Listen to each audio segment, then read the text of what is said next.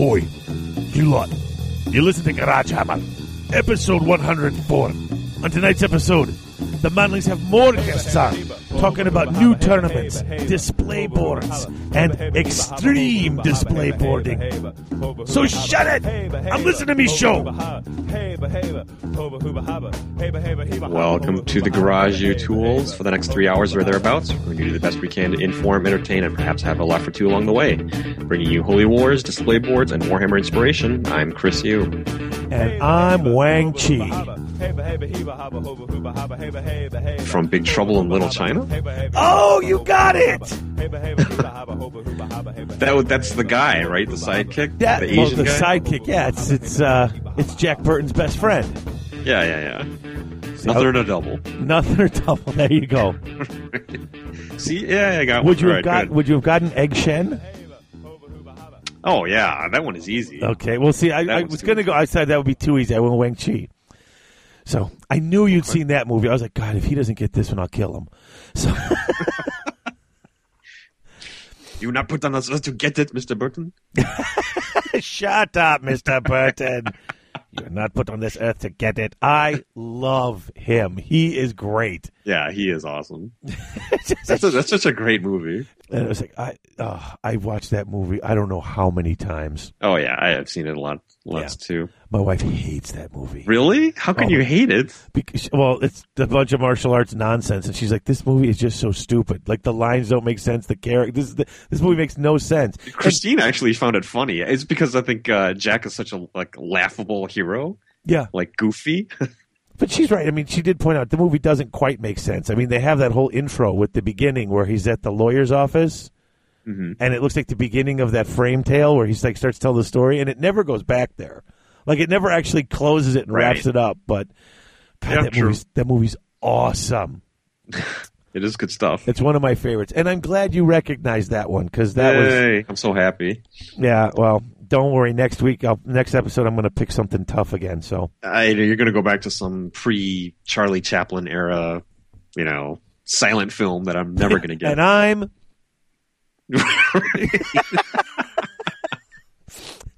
oh god. Okay, that's so stupid. You know what? We need to shut up, or not shut up. We need to move along and thank our sponsors yes, sponsors. Thank you to Unique Gifts and Games, In located Grizzly. where? in Grayslake, Illinois.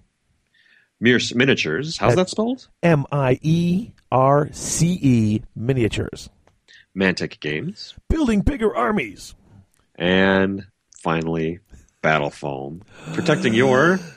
Army. I like the inhale on that one. You normally don't do that. I know, but I was, I'm, I'm, dude, I'm like over caffeinated or something. I'm like so jazzed for today's episode. It's going to be a good one, yeah. Oh, I'm so excited. Um, we got several little shout outs going on here today. We got uh, a couple of voicemails and we got some shout outs. So, um, let me get to the one we have an email for. First of all, this one is from Stuart Alexander from uh, from Australia. I think it's Australia. No, it's oh yeah, Sydney. So that would be Australia. Yeah. I, geography was never my strong suit. I still said what's his name was from Tanzania instead of Tasmania or something like that. So Ooh. uh, whatever. All right. Um, and Stewart is running a co-running an event in October. It's part of Moab, also known as Mother of All Battles. And if you've ever listened to Podhammer or Dwellers or any of the Australian mm-hmm. cast, you've heard about Moab. It's in downtown Sylvania, Sydney. Sylvania. Ooh. It's a two day, six game, 2,500 point scenario driven event incorporating units from the Monstrous Arcanum. So it's totally our kind of event. Oh, that sounds awesome. Also, a one day Chaos Rising event that he's personally running. It's Escalation, three games, 600, 900, and 1,200 points. Uh, hoping to attract new players or those happily married guys like me who can only get one day off to play with their toys. I'm reading this word for word. That's not me. Uh, that's that's not that's that's not me commenting. Uh, two out of the three rounds have fun scenarios, and every victory point scored contributes to both your overall score and to the faction of light or faction of darkness team that you're a part of. The convention runs over the October long weekend, the 4th through the 6th. If you're in the Sydney area or from another city and want to come down for a truly different and fun tournament experience, check out the webpage for more information www.motherofallbattles.org. Um, and then he actually goes on here and he says he wants to thank you, Chris, and the rest of the bits uh, team. What the council of what is the council of four now? Mm-hmm. Uh, he wants to thank them for the idea of using forces of light and darkness. As he puts here, I have shamelessly stolen the idea to use in my tournament, and I'm looking forward to see how it pans out. So, um, interesting. I'd be curious to hear then how that turns out for him then, because I think uh, overall ours was probably a mixed, a, a, an even mix. People liked it, people didn't for variety of reasons. I, I I'm actually I am both of those people. Um, I really liked it, but I, I could see how it at, at least at the top tables when you're getting people who are a little competitive, it Mhm. could it could it could make for some weird matchups in the beginning. Um, but uh, dude, I had fun with it. I liked it. I especially liked when we had the, the banner we had to keep, and it was the light and darkness, and the, the you guys had photoshopped your faces when you were on a your head on a on a on a picture of a GW giant, and Grant's face on a Slaaneshi uh, Daemonette, breast demon. So Yeah. that was just uh, that was great. But um, yeah, Stuart's going to be running that in October. In fact, uh, Stuart, if you're listening to this, uh, email me again, get in touch with me because um, he asked me a couple of other things that you and I talked about. Uh, he wanted help with, and we want to definitely help him with that. So Excellent, for sure. absolutely. Um, other than that, um, we got a bunch of really nice emails from listeners and stuff like that, and I don't have time to read them all. But I want to thank everyone. We've gotten a couple, you know, hey, I've been listening. A couple of people saying, hey, Chaos Orc Superstore, you know, they want to get, uh, you know, they'd like to see some Winsor Newton brushes or uh, Hmm. the They have you know, special requests. Reaper. Well, remember we asked, well, what would you like to see uh, uh, from Oh, them? right. Um, and I got a couple of emails from people saying, "Hey, Chaos Orc Superstore is awesome. I've ordered a bunch of stuff from there." So I know a lot of people, you know, hey, it, advertising works on this show, I guess. But, Yeah, well, there you go. Um, and we've gotten some help on the Fat Hammer forms, which okay, Fat Hammer forms are going to be changed to Fit Hammer. I like that's a good change. Uh, you know what? When we started this, it was me and Domus, and it's my self-deprecating humor. I can't help it. I make jokes. That's what I do. It's how I deal with my fatness. I make jokes about it. Um, and so, but um, as I put on Twitter, Aiden from uh, Dimensional Cascade is my official Fat Hammer or Fit Hammer sponsor. Um, so it's kind of like you know, like you know, like sponsor as in like, like accountability sponsor. a, a little bit, yeah. He's Okay. he's uh, he's actually he's actually um, giving me um, bonus incentives and and and things to like, basically, hey Dave, do this, and you know, I'll give you prizes and stuff. Like he really wants to see me do well. Wow. Uh, I'm also can always call him or, or or email him if I'm, you know, it's just like you know with AA, you got a sponsor. You know, like if you're sitting in front of the bar, you need someone to call to talk you out of it. When I'm Right, sitting in front yeah. of the Euro Hut, you know, I'm looking Yeah. at the, you know, at the, or you know, at the bag of chips. exactly when I'm sitting in the, uh, when I'm sitting at the place looking at the at the Hardee's at the two, you know, the two half pound burgers for seven dollars special. Uh-huh. This is, you know, that's my person to call at this point. But Okay. I guess his well, don't said- feel you're you don't feel like you're limited to just the one person. You know, you can feel free to call me. Or, I you know, appreciate that. But Sure. he, you know, and he's doing that, and so his wife said, you know, hey, you know, they should call it Fit Hammer, and I think that's good. It's good. It's a change in perspective and attitude. I Um, like it. It is. what's going on really cool with Fit Hammer Four. is I told you before, you know, uh, Mike uh, Sweetman, Mhm. you know, who was, uh, you know, he was on, he's been on the forums like doing weekly motivational things for everybody. Yeah. Woody, you know, like drunk Woody. You know, that's his name on on Twitter. the- from yeah. Ireland, Irish ETC team. Mhm. If you've been listening to anything, he was the guy who was out there. You know, came in and was fighting to defend Mark Wildman in a little fighting ring and stuff like that. Woody's Oh, like a- yeah. he's like a professional like workout like body. uh, uh, boxer, or did Yeah. I hear that right? He was Yeah. a boxer. yeah. I mean, apparently he's just way more badass than even we gave him credit for. Um, He joined our forums, and I mean, for no other reason, he, he said than to kind of look at. He, he's basically looking at the painting, you know, threads, Uh huh. Right. and he's like, "Hey, as a professional, you know, um, you know, fitness trainer type guy, and, and yeah. yeah. he's up there if anyone wants advice or help." I guess he used to be up. He said, I think he said he was up to almost 350 pounds himself at one point, which is what I weigh. Huh. So, and now he looks like Woody. Which, if you've seen pictures of him, dude, he's pretty buff. So Hmm. you know, he's like he's up there just saying, "Hey, if if, you know people need advice or help, I'm here to help." And dude, that's freaking awesome. That is awesome. I mean, that guy is internet famous from his uh, Yeah. boxing exploits at the ETC, so that is pretty cool. But it's not even that. I mean, it's just that you know we started this, and originally, we, I mean, we we don't have as many people who are actually joining it to get fit as we had in, on the first one. You know, um, but there's still people joining it. We're still supporting each other, and to have other people from the community be like, "Hey, I know you guys are doing with this. We've heard you're struggling. We're already where we need to be. We're going to jump in and spend our give our time to sit and come on your forums and listen to people and talk to them and give them advice. And seriously, big fat people like me are the worst people to give advice to about that stuff because everyone's like, "Oh, you should really try this," and we're like, "Yeah, I know, but I like to eat." I mean, seriously, I know I'm the worst. like when people give me health advice, I know that they must just want to punch me in the face because I've got every excuse in the book why I'm still fat. You know what I'm saying? It's one of those things. Yeah. That's that's just how it is. And I'm, this is not me making fun of myself. I'm just honest with myself. Just I know. facts, yeah, I know sure. who I am, and um, I just think it's it's just another great sign of how flippin' awesome not only like the Garage Hammer community is, but this our Warhammer community in general. That uh, that these guys are happy to give their time and effort.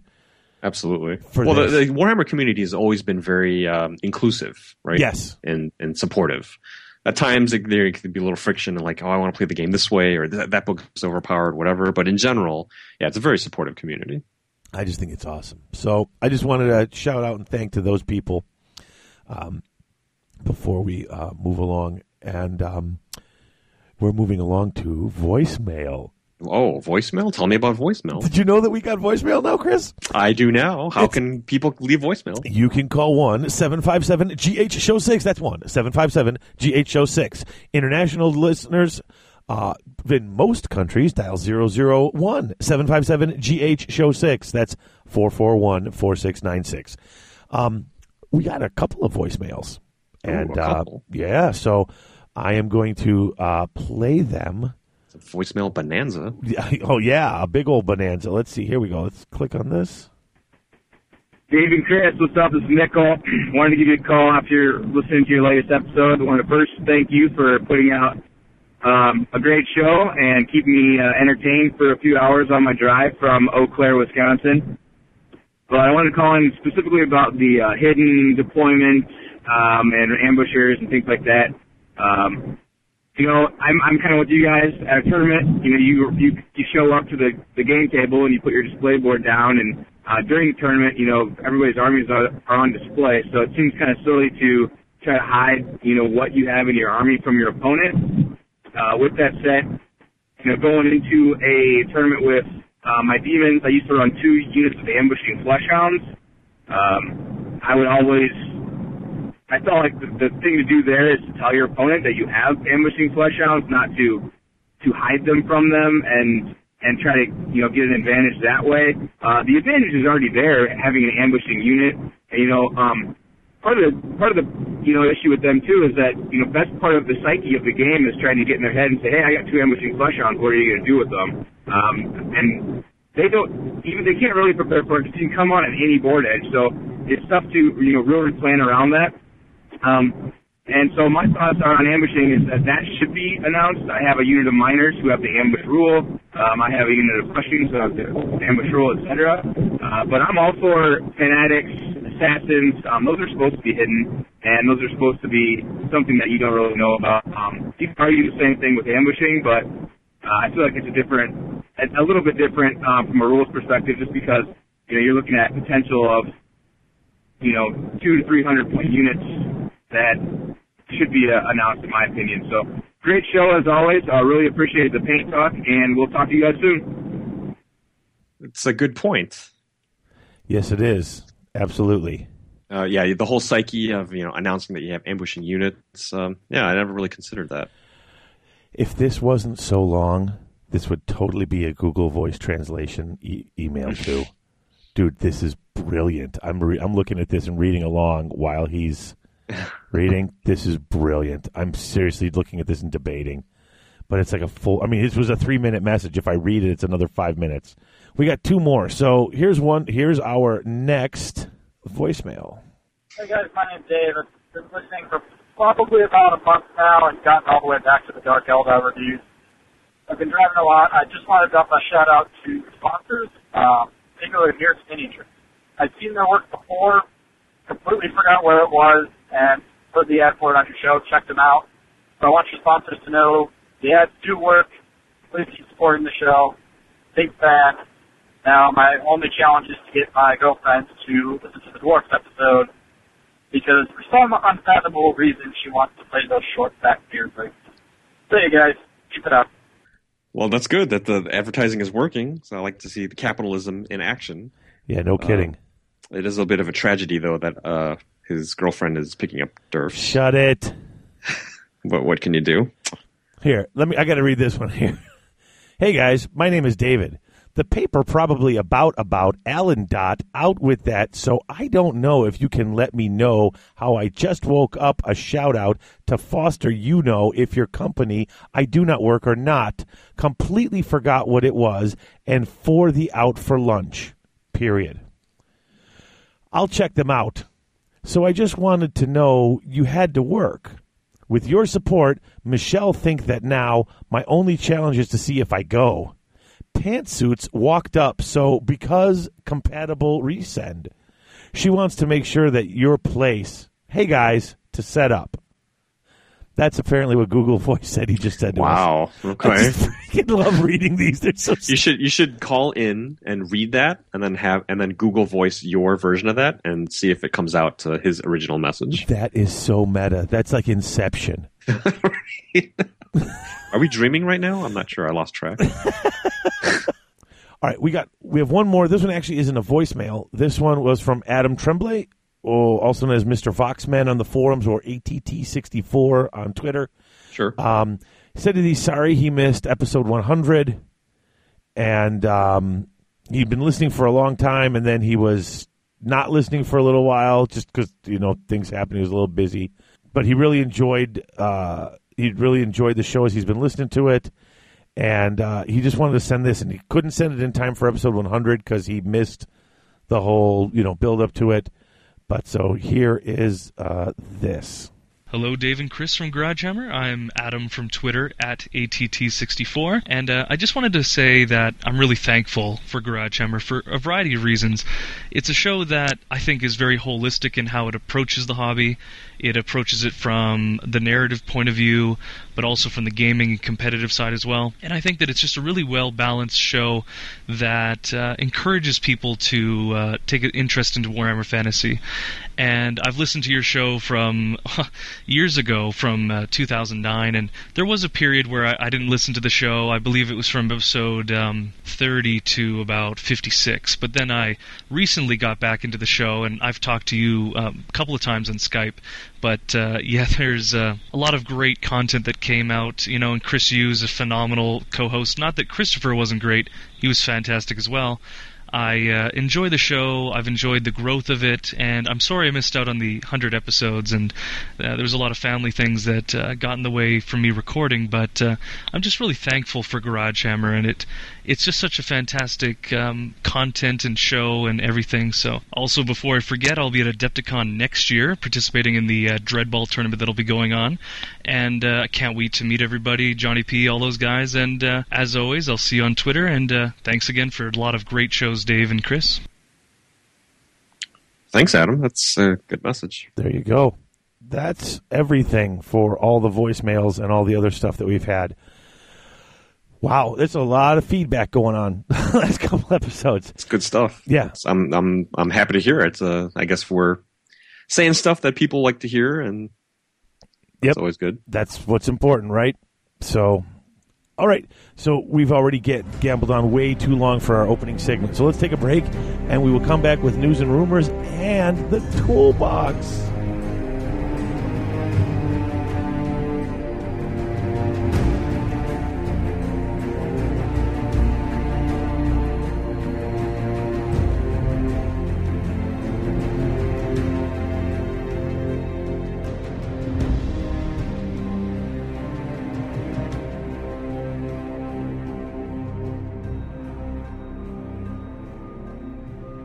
Oh, Superstore. Chaos Orc Superstore. Chaos Orc Superstore. That's right, folks. Chaos Orc Superstore, your one-stop shop for all your hobby gaming needs. They've not only got current and classic GW releases, Chessex Dice, and Vallejo paints, but now they're also carrying Mantic, Infinity, Flames of War, Privateer Press, Soda Pop, Dark Age, and other assorted board and miniature based games. They usually ship within 24 hours, and the model in the picture is the model they ship to you because at Chaos Orc Superstore, what you see is what you get. Chaos Orc Superstore. Chaos Orc Superstore.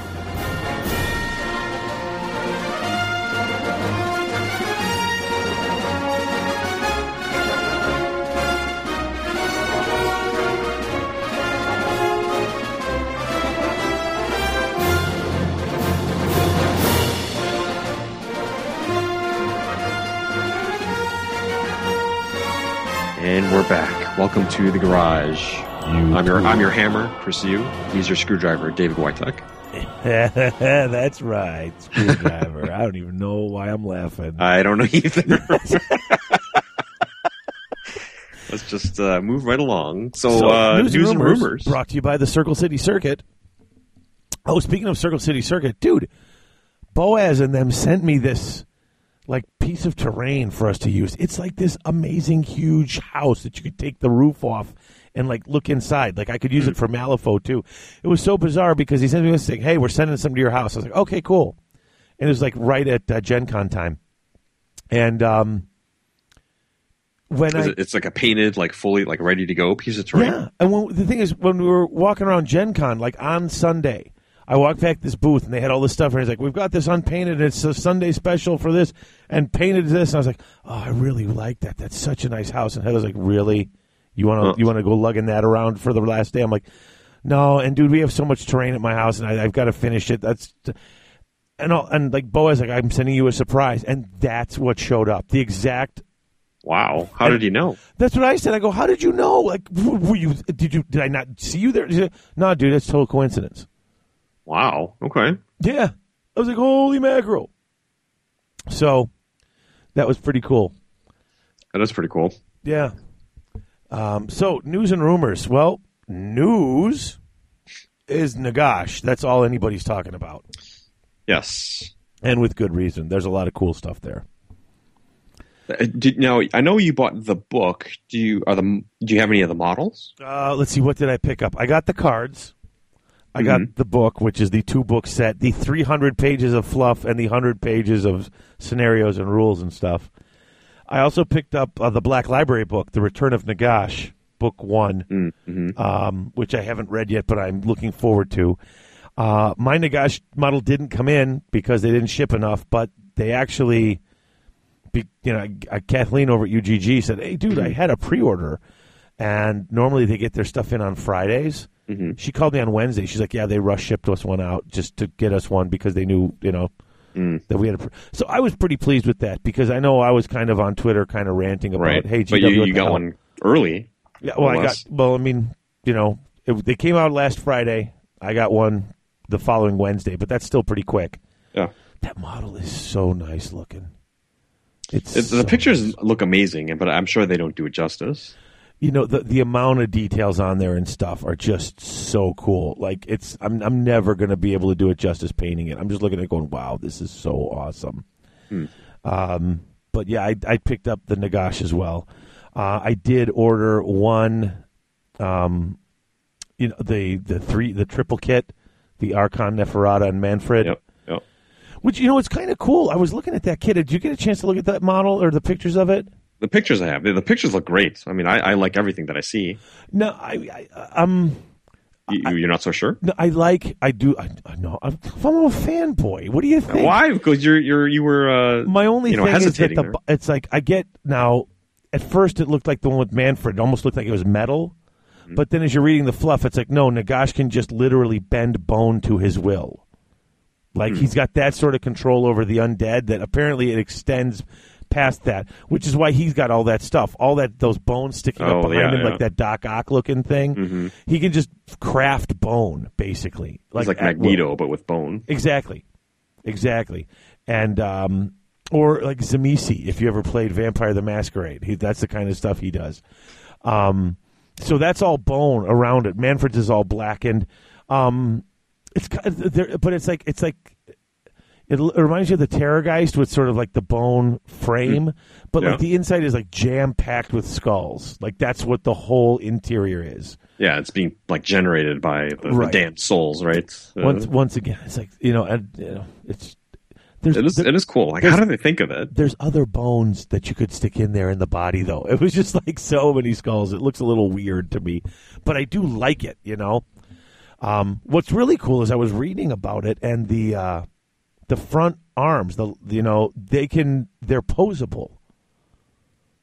They're posable. That's what I read. So I don't know if they're ball, you, I don't like, know if they're like ball and socket joints, but those front arms. If you look at the three different models, the Neferata yeah. The arc, like, look at the front arms; they're all in different positions.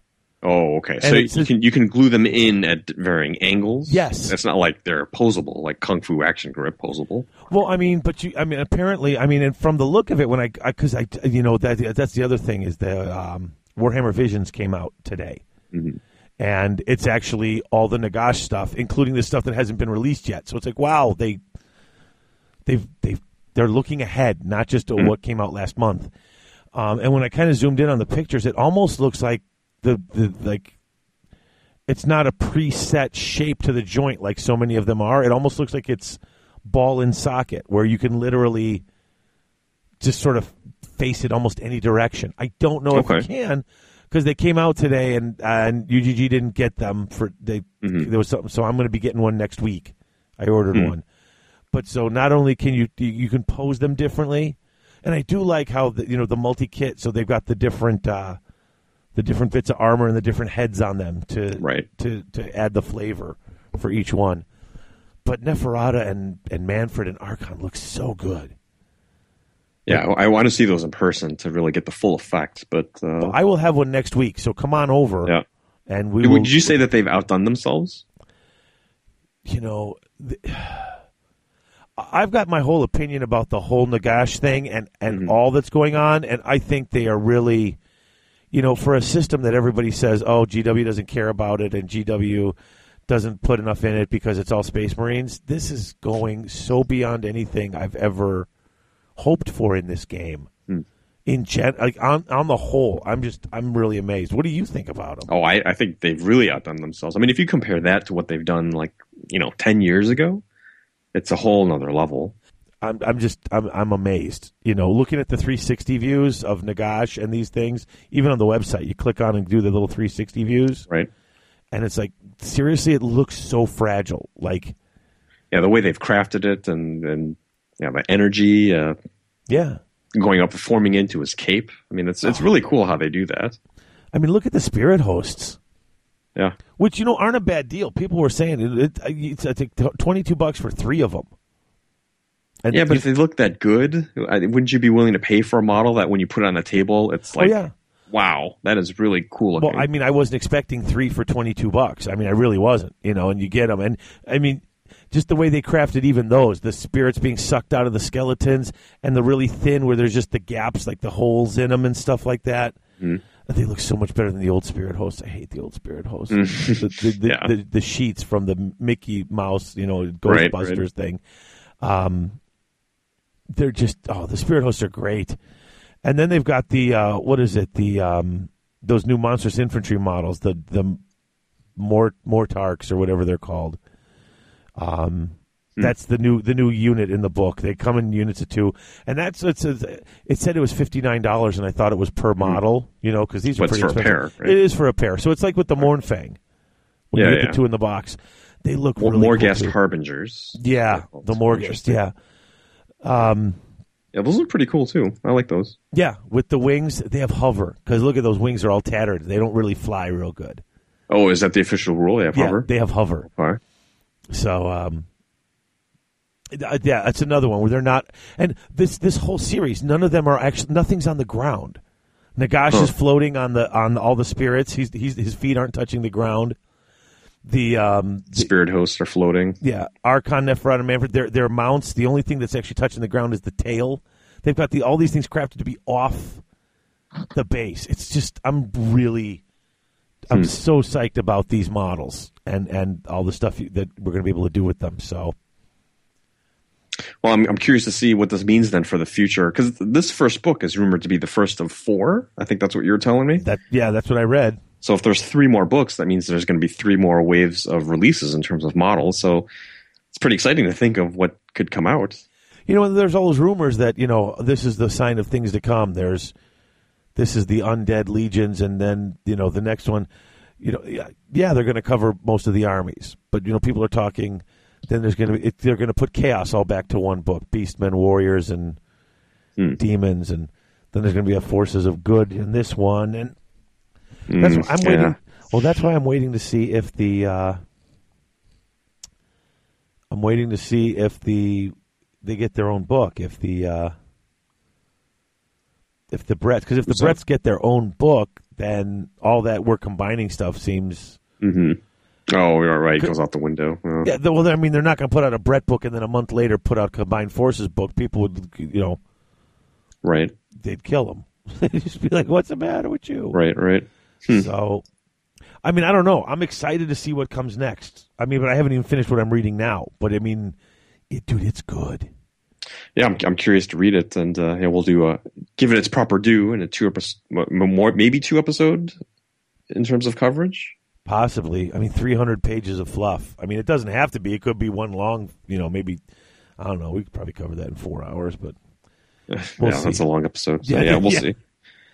But uh, I mean, there's so much coming out. I mean, it's I haven't had this kind of excitement in a while. Like Mm. even when the individual army books come out, it's like all cool and exciting.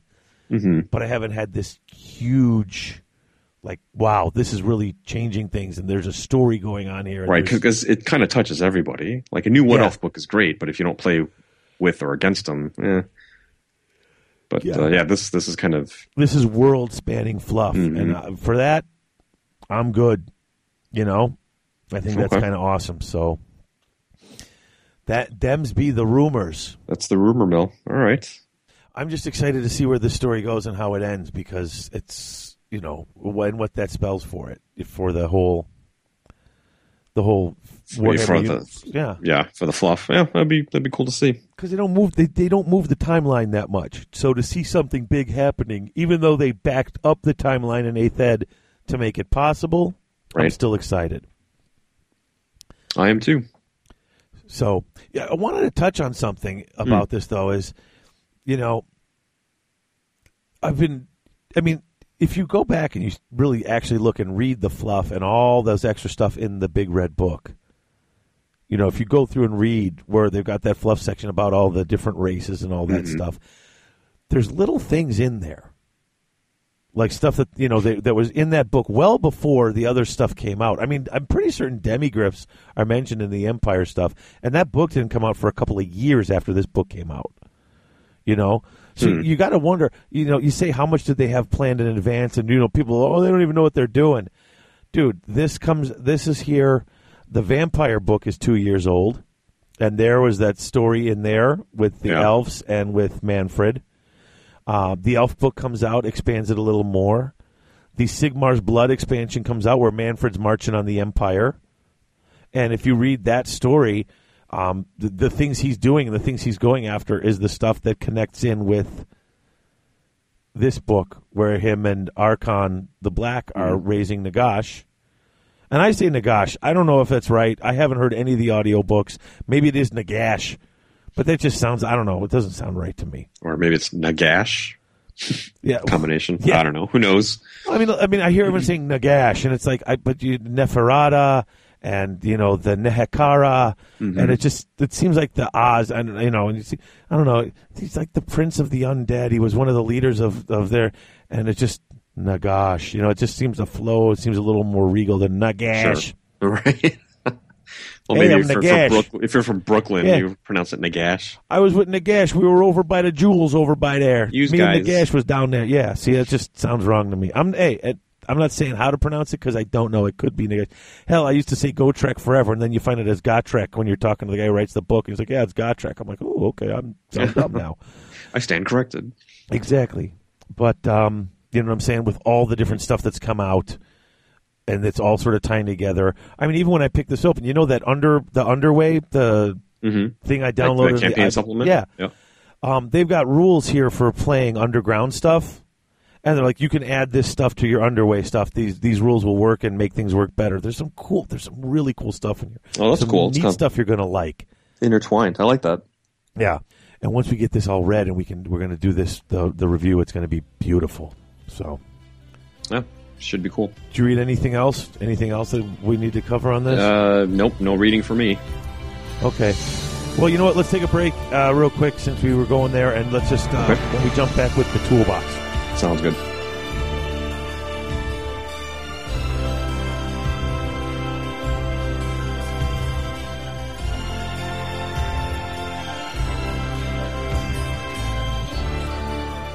I am Golfag Man-Eater, and this is Garagehammer. It's pretty good, but uh, I've seen better.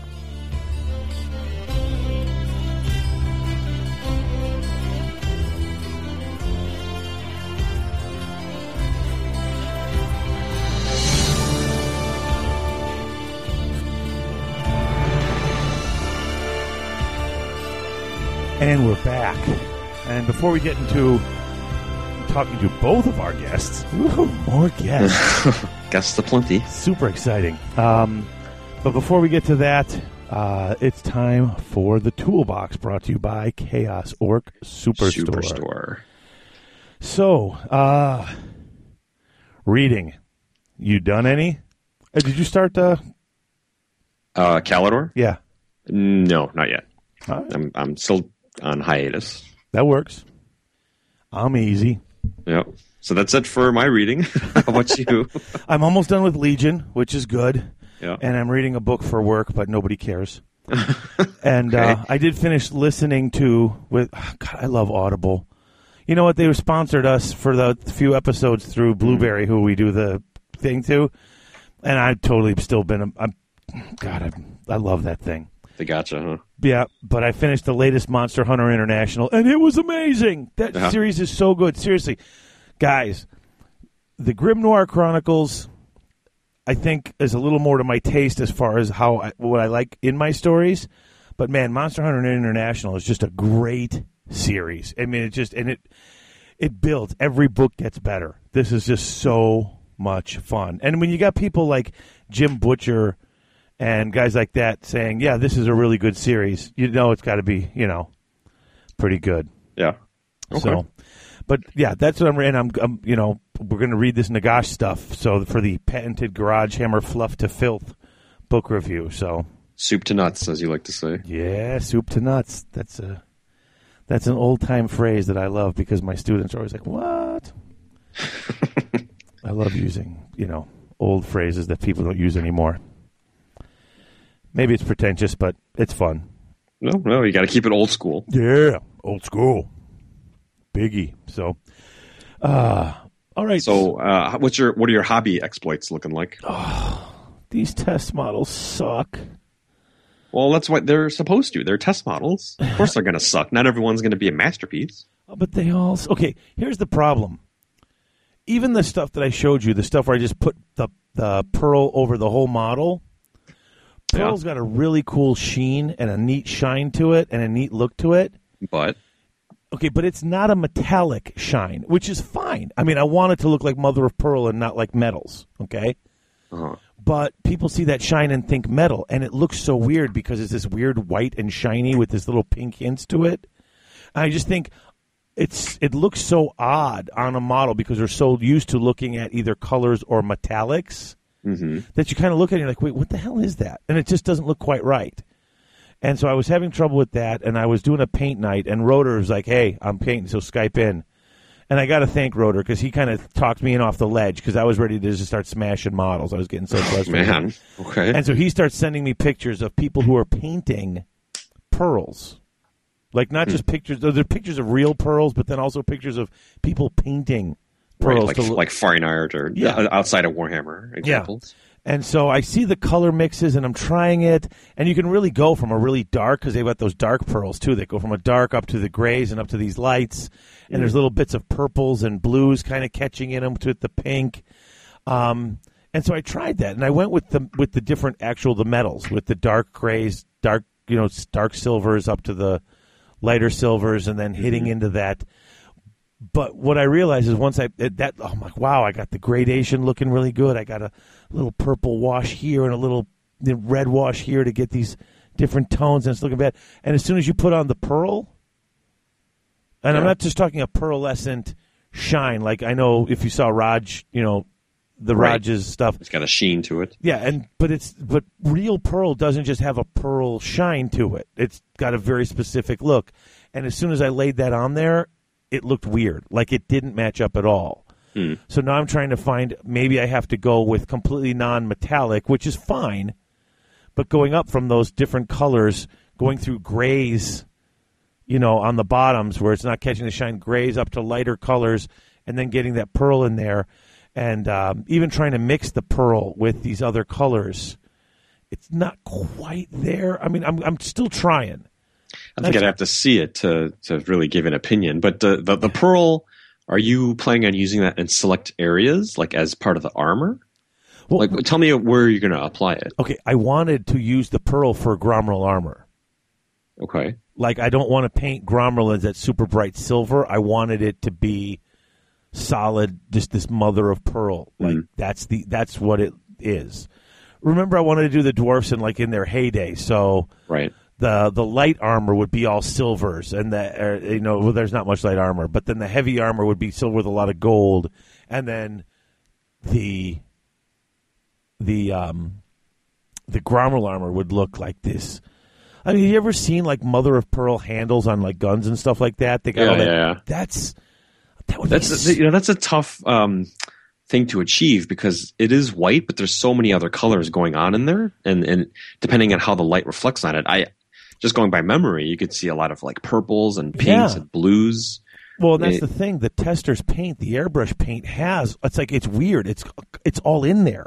Mm. It's got like a bit of a, t- a, a touch of pink in it, and then there's the highlights and the silvers and the glow, and it just Right. it actually, if you really stop and look at it, I'm like, wow, this actually kind of looks like it, but it doesn't look natural on these models at all. Like the the color just seems weird to me. Hmm. Yeah, it's really hard. I'm I'm I'm starting to I'm starting to worry that I'm going to have to scrap the idea, and that's kind of disappointing. Although, Well, tell me about your test models. How far have you gotten with them? Like, do you have a more or less complete model head to toe with general colors, or no, I'm just I, what I've done actually is because I don't want to have to strip any of these new models that I just bought and paid all Uh-huh. this money for. So I basically pulled out my old one piece push fit warrior models, Sure, and I right. grabbed uh, the miners with the big drills, yeah? and I just started just doing the like. There's just the drill because it's pretty big, and I can get there's a lot of Uh-huh. movement to it. There's a lot of you know shape to it. surface area to it. Yeah, sure. and so I'm just basically on on shields or on shoulder pads or on helmets, just trying to see if I can get the colors right. Not even working worrying about getting a whole model painted. Can I make this look like it's pearl? Hmm. And uh, it's it's not been very successful. Oh, I got some nice I got some nice gradation with using the washes and the really focused washes on the different silvers and going with the different levels of silver. You know, if I decide to go with metallics, I'll have a nice movement of color to it. You Mhm. know, without having to use the light hitting it. I just I'm just wondering if I'm going to have to try that now, which is regular grays.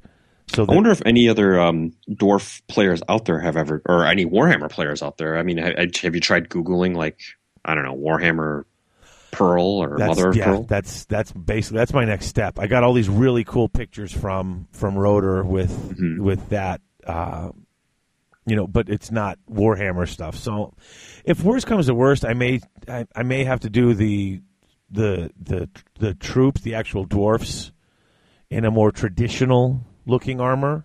Although even the stuff that's in the books, I mean, I've been looking through my you know how to paint dwarfs. I did buy that on the the iBook. Mm. Um, and you know, getting that sort of lacquered finish where they've got the metal, but like the shoulder pads and stuff have a the you know, the clan colors. Mhm. That does look really cool, and I may decide to go with that, uh, and then I can incorporate the colors that Morgan wants to do for her Empire Army. Okay. Um, if I do that, then what I'm going to do is I'm going to have the gyrocopters be all pearled out, you know, and try to do it that way. Maybe you know, try to, Interesting. try to trick out the gyros and have them do. I just I really want this to be a part of the story, right? Yeah. No, I, I hear you. Well, maybe I don't know. Maybe you can take it a step back and and maybe just apply the mother of curls to like their to each unit banner when maybe a few trim elements here and there. I don't know. I, Yeah. I'm just thinking out loud. I, I don't know. I mean, I'm just I'm it's it's, it's frustrating, but I, I actually painted a few, and I've I've seen. I know what won't work, and so it's kind of giving me ideas on what I should try next. So it's like mm-hmm. I'm not giving up. It's just it's like ugh, you know.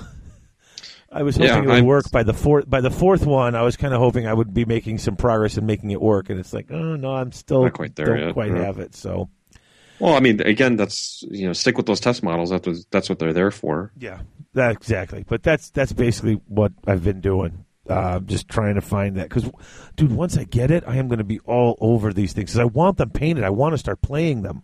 Mm. You know, and it's just like, oh, you can't because they suck. And now I got to strip them and start over again anyway. So Right, not, not quite ready for prime time. no, not not ready for middle of the night time. It's I'm not even worried about prime time at this point. Hmm. So, all right.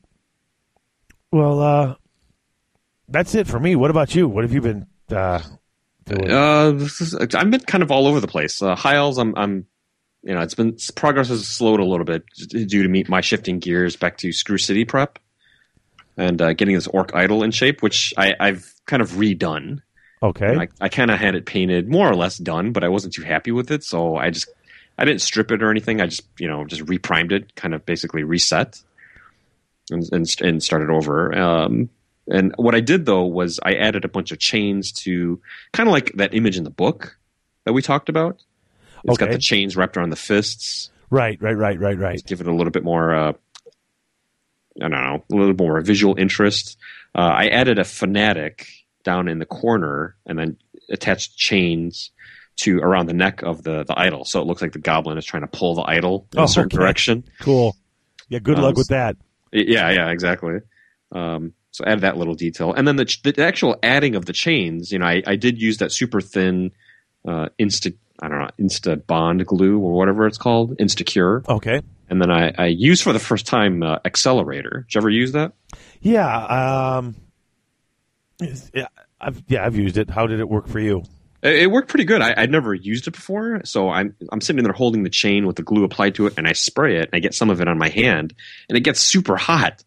So I'm, Oh, I'm really? looking at it, yeah, like kind of kind of in like with shock and worry, but also with you know a little bit of excitement, like what's going to happen? But it just gets really hot, and then it it it, it dries. I, I think it. I Yeah, don't know see, I've never gotten it on. I've never noticed it getting hot before. I've sprayed it. The only problem that I've been told, and I've actually noticed that the only time I really used it was when I was trying to pin and put the, the old metal gyrocopter's wings on, and you glue it, and it just you're trying to hold three different things and make it stay. Right. And so we sprayed it, and it does. It makes that glue dry in seconds, Right. but it's very brittle. Yeah, it's a it's a weaker bond for sure. Yeah. So I, I think usually when I when I when I where I see it being used most is at tournaments when someone's model has broken and they'll they just want to I, I need a quick fix to uh, to get it ready for for a game or something. Yeah.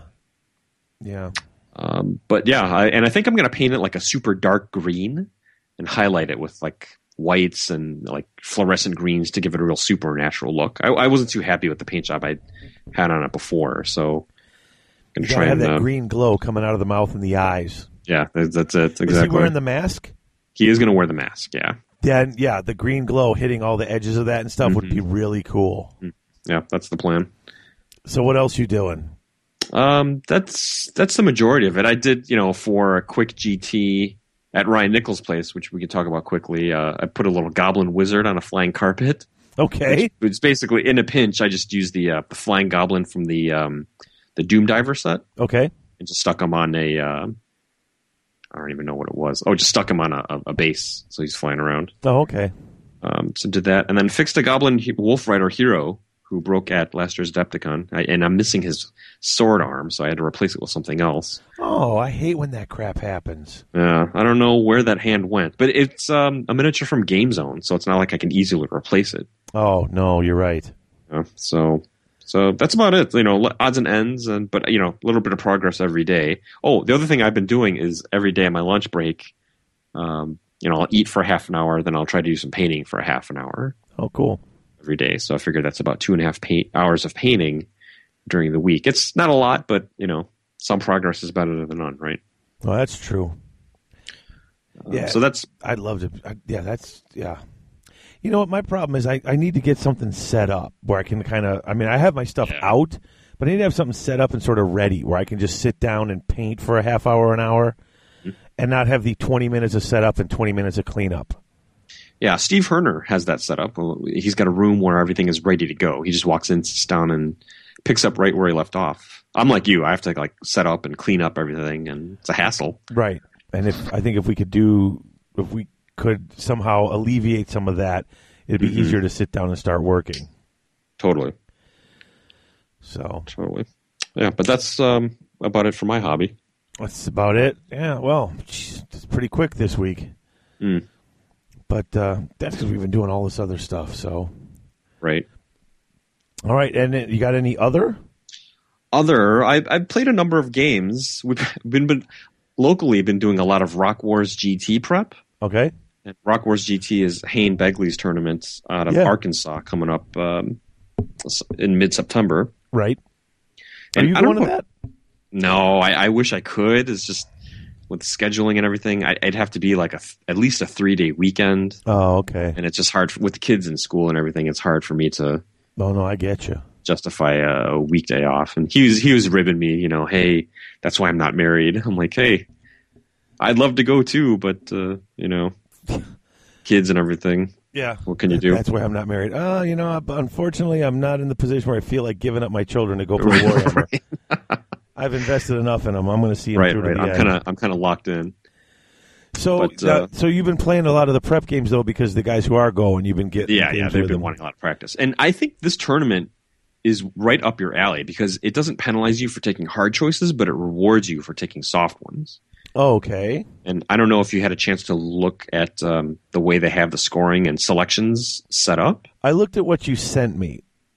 That's in the show notes here, but I'm not 100% certain what I'm looking at. Why don't you kind of explain it? So each army has, across the, the, the four major selections, whether it's characters, uh, core, rare, or special, they've gone through and selected uh, those units they feel would yield you a bonus that are that they feel are concessions.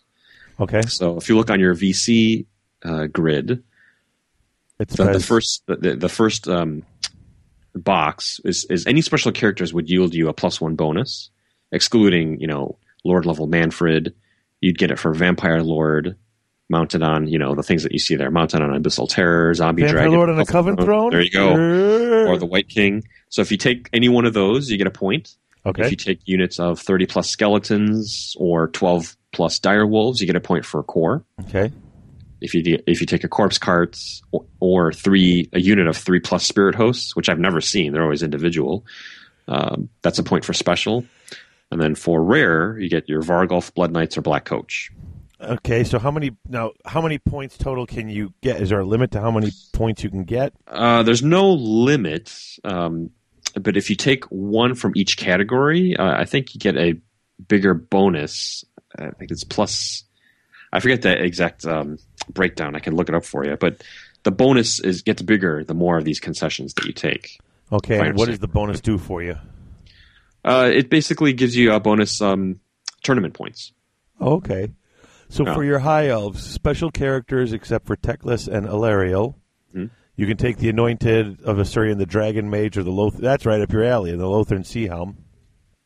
Well, the Dragon Mage certainly is. Yeah. I love that units of 15 spearmen or mm-hmm. 15 sea guard. Don't you usually? No, you don't because you take a bunch of archers.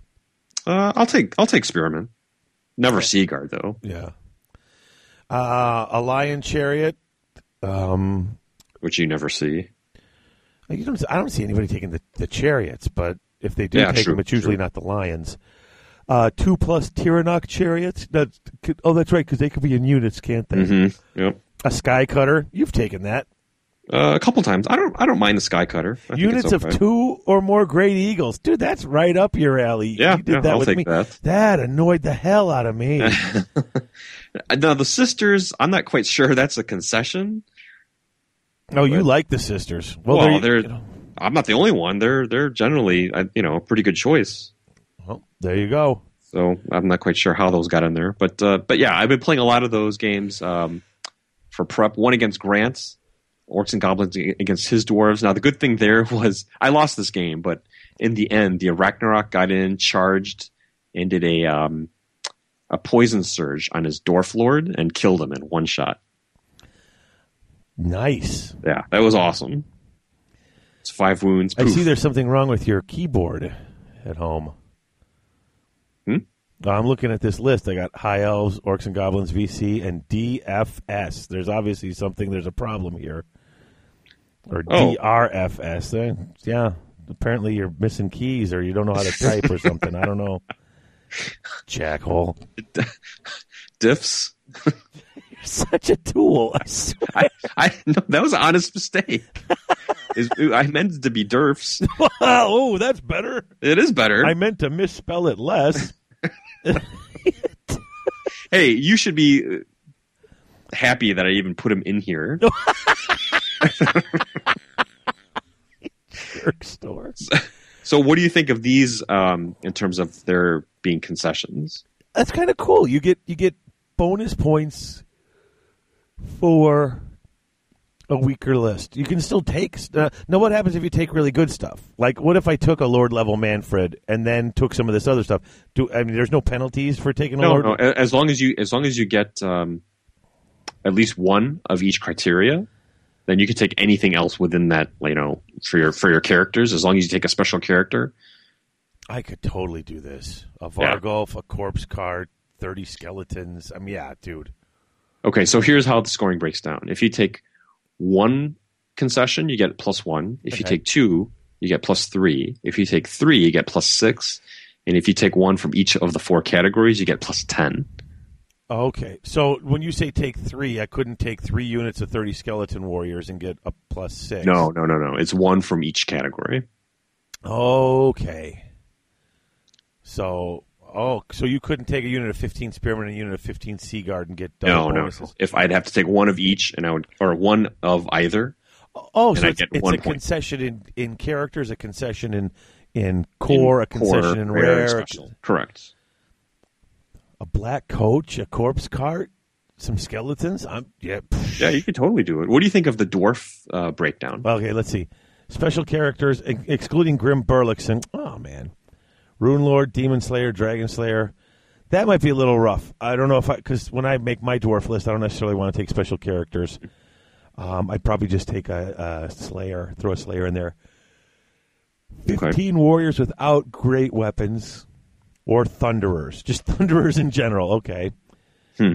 Iron Breakers, Miners, or ten plus Slayers, and then a Flame Cannon, ten plus Rangers, or a Gyro Bomber. Hmm.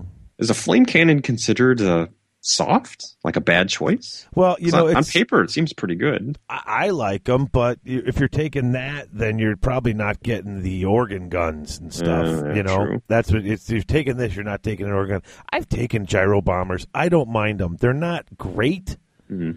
because that you know you you you drop the you know it's basically like a mobile Um, Stone thrower. yeah stone thrower. Yep.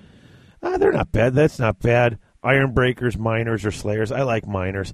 Um, the 15 warriors without great weapons is. I mean, that's that hurts. That's a lot of points. Mm-hmm. Um, you know, hand weapon shield though isn't that bad. You know, you put a rune smith in there. Yeah, uh, they become a defensive bunker. Yeah, so it's not bad. It's not great. I mean, No. I, I don't know if ugh. It's much easier for me to write a VC list to get ten points, Sure. than it would be for me to write a dwarf list and get ten points. I, I will say these games are very fun because you see across the, the you know the table all these units that you just never see nowadays. You know, and and that's refreshing. Yeah, it's really refreshing. So I, I played the Grant the one time. Um, Ryan Nickel had what he called the Underground GT at his place. Right. Uh, this was kind of uh, I think twelve of us came together. Roughly half of them are going to Rock Wars, and we played a kind of a, a Swiss um, pairing style tournament. Okay. which was cool. Um, I took an all goblin list led by uh, Skarsnik, which was just awful. and if you look at the orc and goblin um, list of concessions, you get the bonus for for taking regular goblins, but not if you take night goblins. Oh wait, those are goblin goblins. Regular goblins. Yeah, Oh, I've ne- I, dude, I have them and I never saw them on a table.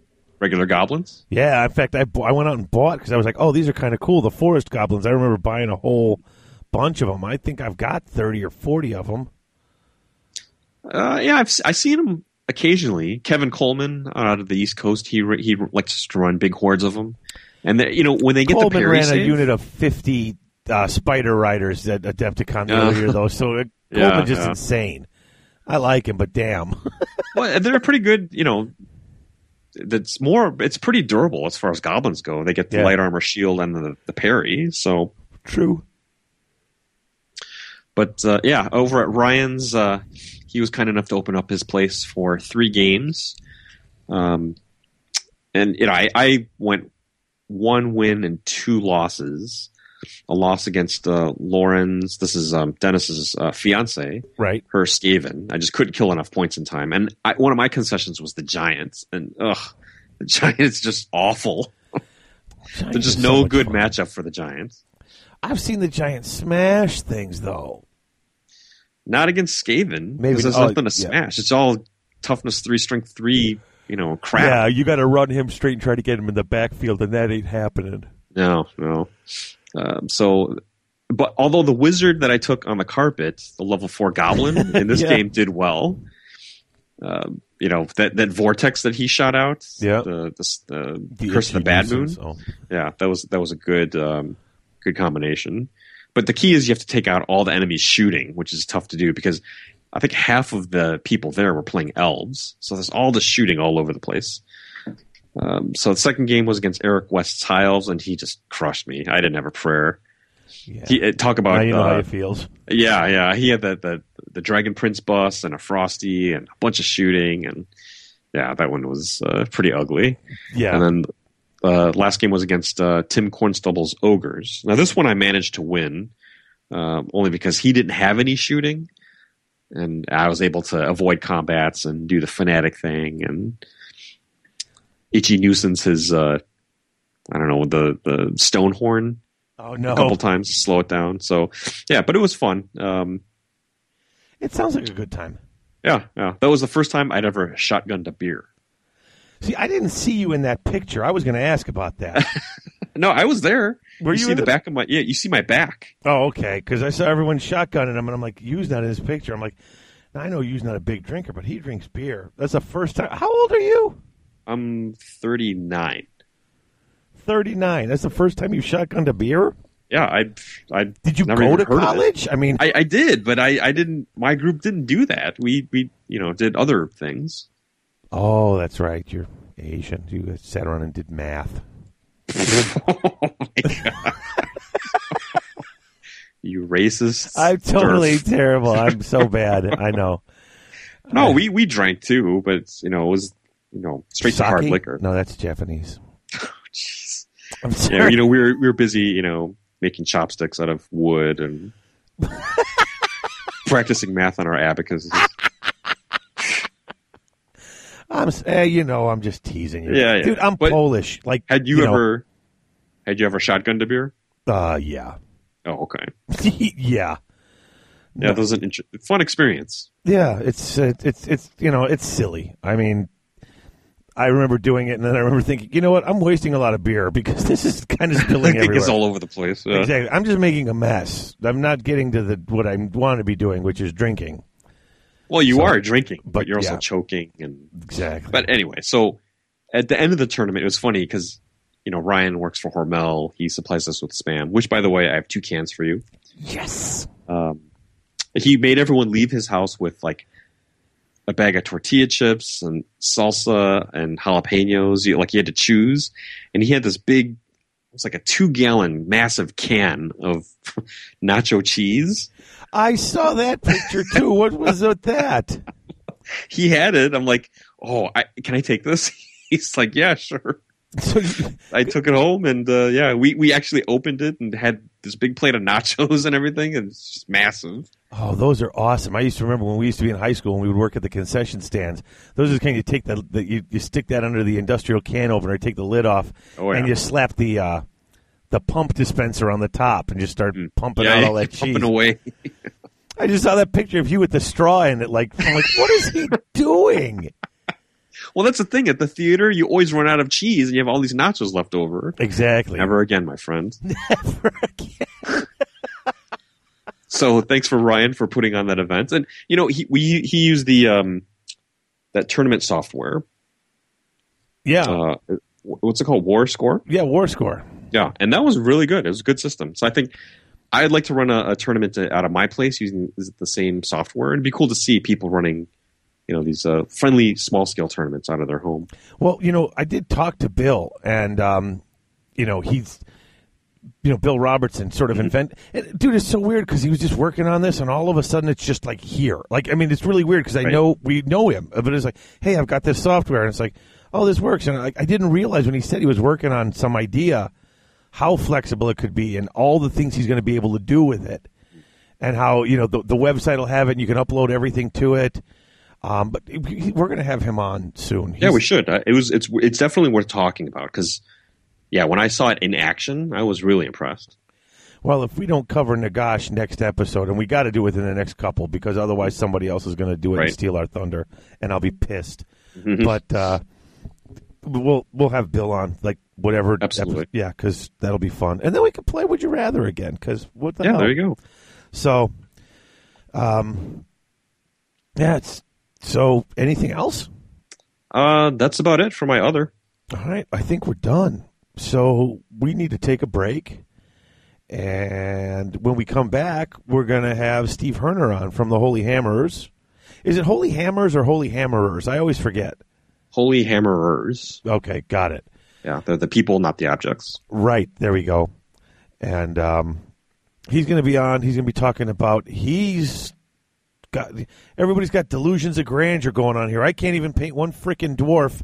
Everybody else has got you know he's got his own tournament he's running now, the uh, Yeah. Holy Wars, Yeah. uh, which looks to be great. It looks Yeah, that does look I like mean, a lot of I- I really like what I'm seeing coming. from Six games. Yeah. Oh man, sign me up. So we'll have him on. He's going to talk about that and all the cool stuff he's going to be doing.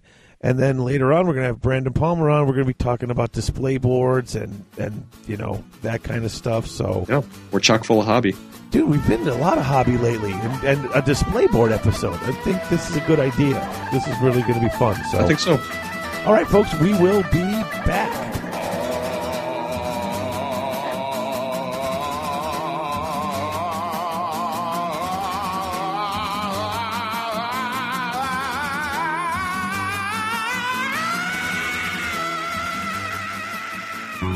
Hey folks, it's Dave, and I wanted to talk to you for a minute about Battle Foam. You've all heard me talk about it before. The foam is firm, it doesn't separate from the base. They custom cut, design, make any piece of foam you want to fit any model you want. Anytime a new army comes out, within days, you've got Battle Foam cut and designed to fit those models. This isn't a game company making cases on the side. This is a carrying case company making foam and custom carrying cases to protect your army. It's what they do. It's all they do. Check it out at battlefoam.com. Battle Foam, protecting your army.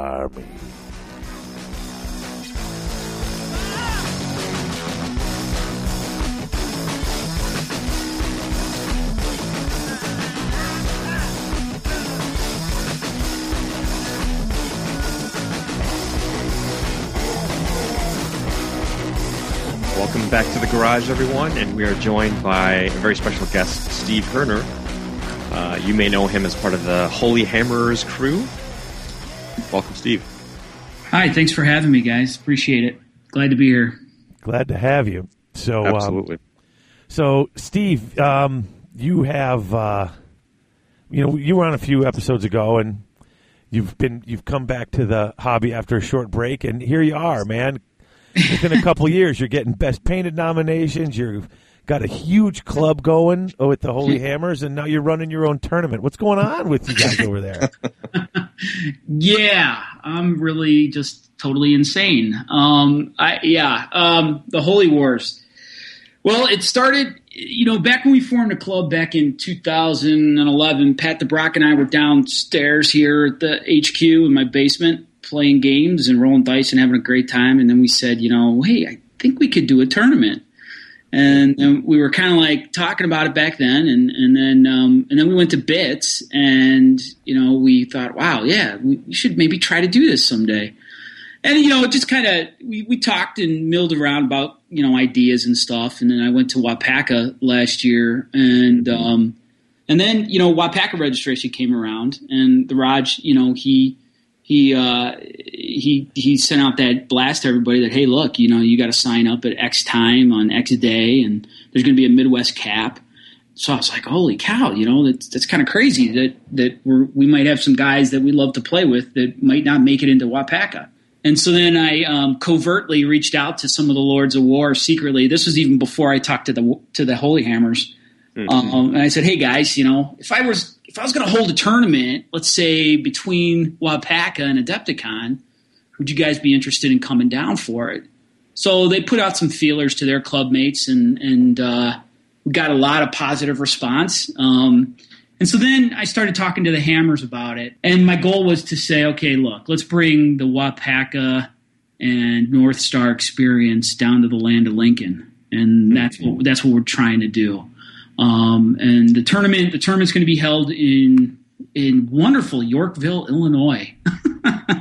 hey, that's the the location of the previous Chicago battle bunker. So was it really? I didn't know. Yeah, before yep. it closed. No kidding. I, I had no idea so anyway, so it's going to be down in Yorkville, and um, we got the Hampton Inn, and we got an incredible rate. I figured, you know, we wanted to. We, we went from originally starting off to be to, to have 60 players and then we decided you know what in our first year considering we only have five months to put this whole thing together um, we'll we'll trim it down to 30 for our first year and then we'll see now that uh, registration is done and i think it's almost full if not full completely. yeah we, we haven't closed registration yet we're we're it, we have right now as of today. Neil Vermeulen just signed up today, so we have mm-hmm. two we have two spots left right now. So it, it signed up pretty quickly. So do you think yeah. if you had gone with sixty that uh, you could have hit that? Um, I don't know. That's a good. That's a good question. Um, more than likely not. Um, but then again, we still have five months till the event, and we are going to establish a waiting list so that um, if if we do reach capacity because you know you always have drops. I mean those things right. they, they, they happen, um, and a lot of our locals, a lot of local players didn't. Not as many locals signed up as I thought would. You know. Um, well, Ryan, I think uh, due to what David alluded, had alluded to before, given yeah, the timing the right between Adepticon and Wapaka, it's kind of people yeah. have to choose. You know which way, which one they have to go to. Absolutely, absolutely, without question, and and um, you know the uh, it was you know 60 people probably yeah too much to too much to, to expect in a in a tournament for a first year and um, you know I, I, to be to be to be totally fair Chris I, I, I guess you know it's a good question. We probably wouldn't have filled it you know to be totally honest. Okay fair enough. Um, you know but I mean, you never know though. So then it begs the question if uh, if it comes down to it to the weekend of the event and you still have a waiting list will you open it up to those people or are they kind of they'll have to wait no. till next year? No, they definitely open it up. We want to fill all thirty ta- uh, all fifteen tables. We want to. We would want to open it up. So if we, you know, we would definitely open it up to the wait list if we wind up getting a wait list. Um, some guys off IWFB who've yet to sign up who are waiting for my decision on the on the Undead Legion. Oh, at the, the end times. Yeah, the end blah, times. Blah blah blah blah blah blah. we'll we'll circle back to that in a minute because I do want to touch on that. Uh, yeah. Definitely. So so you mentioned you know this the genesis of this was Wapaka and the waiting list, and I think there's probably some connection maybe to the U.S. Masters in a in a broader sense. Uh, is this tournament? Uh, in your mind, is it uh, is it a regional, strictly a regional thing? You, mes- you mentioned the Hammers have an East Coast chapter that are coming out. Is it open to players nationwide or strictly a Midwest region? Right now, our tournament wouldn't qualify for Masters as a Masters qualifier under its current um, setup with only 30 players. So um, for this year, yeah, it's wide open. Um, perhaps is it, your, is it, your, plan to maybe eventually become a Midwest qualifier of some sort? It, yeah, yeah. Ultimately, I, I, would love for that to happen. We're going to be using WarScore, um, and I've been talking with Bill about it and um, figuring out, you know, how we can best use the tool. Um, That's, you know, that's a great software. Yeah, package. WarScore is awesome. Bill Yeah. Bill has done a hell of a thing, and it's just sort of like this quiet thing. He put it out, and it's like suddenly It's so it's so easy. We, uh, Ryan Nickel used it at his uh, Underground GT a couple weekends ago. And if Nickel can figure it out, well, that's the thing. It, it wasn't even Nickel. It was Nickel's wife well, who was who was entering okay, in not. the data. I'm not going to make that joke because that's Nickel's Well, I'm just saying, nice. you know, the you know the average person off the street who's not Warhammer savvy necessarily. Right. That's how user friendly it is. That's all I'm saying. Oh no, it's fantastic. Yeah. It's, so I was sold because I was at that event as well, and I was sold on it after seeing how how it performed. And um, one of the things that set, that really separates the Holy Wars from the other area tournaments is we're playing six games of Warhammer. Six games, not five, Yeah. but six. That's Um, that's a that's a lot of Warhammer. I'm, I I love the idea, but then that begs the question on Sunday because typically Okay. if you have two games on Sunday, Yep. uh, it's getaway day. Uh, what's uh, what kind of time frame are you looking at on that Sunday? Well, we're looking at we're looking at starting early. Um, we don't have a schedule released yet, um, but it'll be an early call. Um, and part of the way the scoring is set up is that you know you're gonna um, you're gonna get you're gonna get sports points to for playing all your games. That's going to contribute. So we got we got some motivator built in there. To, to Oh, I see. That's that's why Wapaka has uh, 25 full points for playing all your games. Right, For yeah. showing up for. The majority of the players are coming from Minnesota, and when we floated the idea of six games, they were all thumbs up. You know, just like yeah, they loved it. Um, we're going 2,500 points, win, lose, draw. Um, we're going to have unique scenarios. We're going to pull the scenarios out of the book, right? So it's going to be Warhammer, unless of course, uh, who knows if unless Games Workshop drops the ninth edition on us, like some of the rumors are saying. Right. But as of right now, it's, Blah blah blah blah blah blah blah. as of right now, it's uh, it's Warhammer as we know it. And um, I said win, lose, or draw. Yeah, twenty five hundred points. What we're going to be doing is uh, each table is going to be themed, and then we're going to be. Ha- I'm designing custom terrain around those tables, and I, I, I've I've been follow I've been following the artwork that you've been posting, yeah, and uh, as a fellow you know creative arts professional, I love the stuff that you're doing. And you're you're you are a professional or are a pro illustrator, so yeah, the stuff that you're putting up is you know high quality stuff. Um, Maybe uh, maybe when we next meet, you can uh, give us an autograph or something. sure, whatever, dude. Um, I don't want an autograph. Just bring more of that blue. Yeah, right. Uh. yeah, totally, man. It'll be a pack for sure. Wait, who's the one who knocks? I'm the one who knocks. Heisenberg. Uh, It's not you, Dave. there you go. Sorry, Dave. It's not you. Not when you're Uh, on the line. It's not. um, each player will have their own special mission, and these will be randomly generated for each of the six turns. So you're never going to really know what you're going to get. Um, but you'll have a secret mission, and these secret missions are going to be quite unique. So it should really add a, a, a nice flavor to the game because you could one mission your opponent could be doing things in deployment that you'll be scratching your head at, like, whoa, what the heck is going on? And it could be because of their his or her secret mission. Um, and then you'll also have uh, battle objectives, you know, bonus obje- an objective point, like you know having you know where fortitude comes into play, um, Okay. and you'll have to ca- maybe you have to capture table quarters, and so there'll be two opportunities to earn bonus points in the round, uh, battle points. You know, you'll have your secret mission point, and then you'll have this uh, the table objective um, that, you, that you can gain. So um, the terrain, like I said, is not going to be, you know, it's not going to be crazy broken. But that was one of the things I loved about Wapaka. They had some special homebrew terrain. Um, you know, we're gonna we're every, gonna every table's different. Had it's Yeah. had a character. Right, and that's and we're going that direction. And the really cool thing is that just about all the terrain that I've the, some of the tweets of the pictures of the sketches, you know, like the shifting sands, for example, which is one that's just about ready to be uh, to be finally sealed and then painted. Uh, all the terrain is uh, featured on the maps in the army book. Okay, so if you go if you go into your army book, those aren't just I just didn't pull those out of the air, pull them out of my ass. They're there. They're they're they're a part of it. So when you go into your army books and you, and you search around, the only one that's actually unique is the Nest of the Arachnarok. That was just you're, too. you're assuming that these that these whack players are looking at the pictures and, and, and leaving those the, the the back pages with the I'm sure stats and the probably some people are saying there was a map. There's a map. There's pictures in that book. right. You're right. You're totally right. Um, we- I'm, I'm certain there's people who still send us emails who are like, "You made up all that fluff stuff, right?" There's I've never seen any of that in the book. right. I know it's kind of crazy when I, I actually we, one of our club members is a uh, he's a big time um, where he's a chaos guy and um, the shifting monolith is one of the I don't think I posted a uh, a um, a sketch uh, an image of the sketch for that one. And when I was when, during the council meeting, I was telling him about the shifting monolith. He's like, "That's not on there." I'm like, "Yeah, it is. Look at the map." And you know, he slips over to the map. He's like, "Oh my gosh, yeah. I guess I never really studied that." so, um, so we're pulling out these little nice little tidbits. You know, there's these little things that that are going to be in there, and and we're adding some stuff to it. You know, the uh, the blighted marshes, for example, with the Skaven. Um, it's going to be this huge. The the theme of the table. I don't know how much you know about the Skaven fluff, but the Skaven. It's going to be it's going to be a board that looks wet. You know, kind of like my Skaven display board. It's going to be all water effect. It's going to be swampy-ish, yeah, marshes and stuff. The blighted marshes, the Skaven blighted marshes. You know, because the the bell rung 13 and it just rained and rained and rained and rained, and that's mm. when the Skaven were born. And so one of the designs, the concept is to have the clock tower on the table. So um, oh, wow. that's kind of a work in progress right now. I'm not I'm not entirely sure I'll be able to pull it off, but we'll see. Um, I'm pretty excited about that one being a Skaven nut.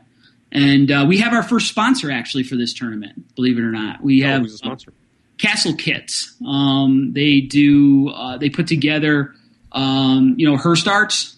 Um, this guy pr- provides you the kit, everything you need. He's the guy I got my Warlock house and my windmill for uh, that I had on display on the display board at uh, at Bits. Yeah. So he he's going to be giving us uh, prizes uh, towards the event, and we're trying to get a few more. So so that's pretty cool. It was it was pretty Very great to, to get Well, him. I- Nice. I. I, I I like the sounds of everything that you're saying, and I'm I'm if I can make it, then I will be there. I, I understand there's only two spots left, so I'm going to do my best to get there. well, you know, we're going to need a ringer. Uh, a ringer that wins or loses, because if you want Yeah, one who wins, I'm your Huckleberry. Yeah, right. Um, you never know. I mean, we've got, you know, we're gonna, we're gonna, um, we're. I'll take one that wins. Why not? What the hell? Um, Screw you, last place. You got to earn your win. right. Exactly. Um, SOBs yeah, thinking just because you're going to be a hobby hero and sit on the bottom table, you're going to get a free win. Screw you. You can't just give it to him. You gotta you gotta earn it. and, Tough love, baby. Tough love. and then um, last year, Dave, you were at Invasion Kenosha. Remember? yes, I was. Yeah, and you won it, right? Yes, I did. That's- and so I was inspired by what John did at Invasion Kenosha, and we're gonna have some was- additional awards. That was so much. You know, John runs a hell of a one day tournament. Like, if Yeah. that guy ever got his mindset to wanting to run something big, Yeah. I'm certain it would be phenomenal. But I also Yeah, know John, he likes to do one days and keep it small because I don't think anybody goes there and takes it really serious, you know? Right, right. And I- so he can have all the fun in the world with it. I, I'm, you know, uh, I'm so sad that it's sort of on hiatus until he finds a new place and a new thing and gets things in order. Yeah. Well, I would I wouldn't be surprised if we see something maybe next year. He and I got a, kind of going back and forth, and he he uh, he was really instrumental in helping me to um excuse me to find my location and stuff, and helping me out on what to look for and. And uh, but with John, John, you know, at Invasion Kenosha, you know, he had two um, two awards that I thought were really awesome. He had this thing that he called the Golden Stein and the uh, the the uh, WFB hobbyist. And so I took inspiration from that. And what we're going to have is we're going to have the best hammer hobbyist, and that's going to be an award to the to the overall army that exemplifies the hobby that we love. And this is going to be strictly based on the judges. So it's going to be everything, you know, and and it's going to be does your army tell a story? Does your army have a cohesive theme? Is it well painted? Is there the conversions? And it's going to be the one that you know really stands out in our opinion. And then then we're going to have uh, the best model, and it's going to be an individual model. Um, it could be anything. It could be a rank and file troop. Um, it's going to be that model that just kind of jumps out at us when we're looking at the board.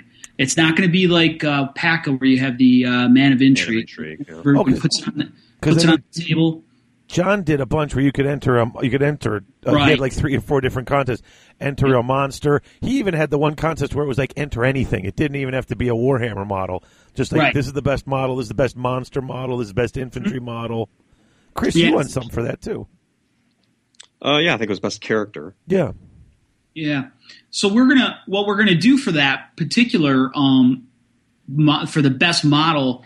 What we're gonna have on our judges sheets is we're gonna we're gonna call out those models, right? And then as judges, we're gonna go back and look at that and then vote on them. And we have kind of our own little rubric for that that that um, on what we think. So um, and and how we're going to you know um, how we're gonna how we're gonna how we're gonna judge them and the whole deal. So I don't want to release too much yet because we're still put, dotting the i's and crossing the t's on some of that stuff.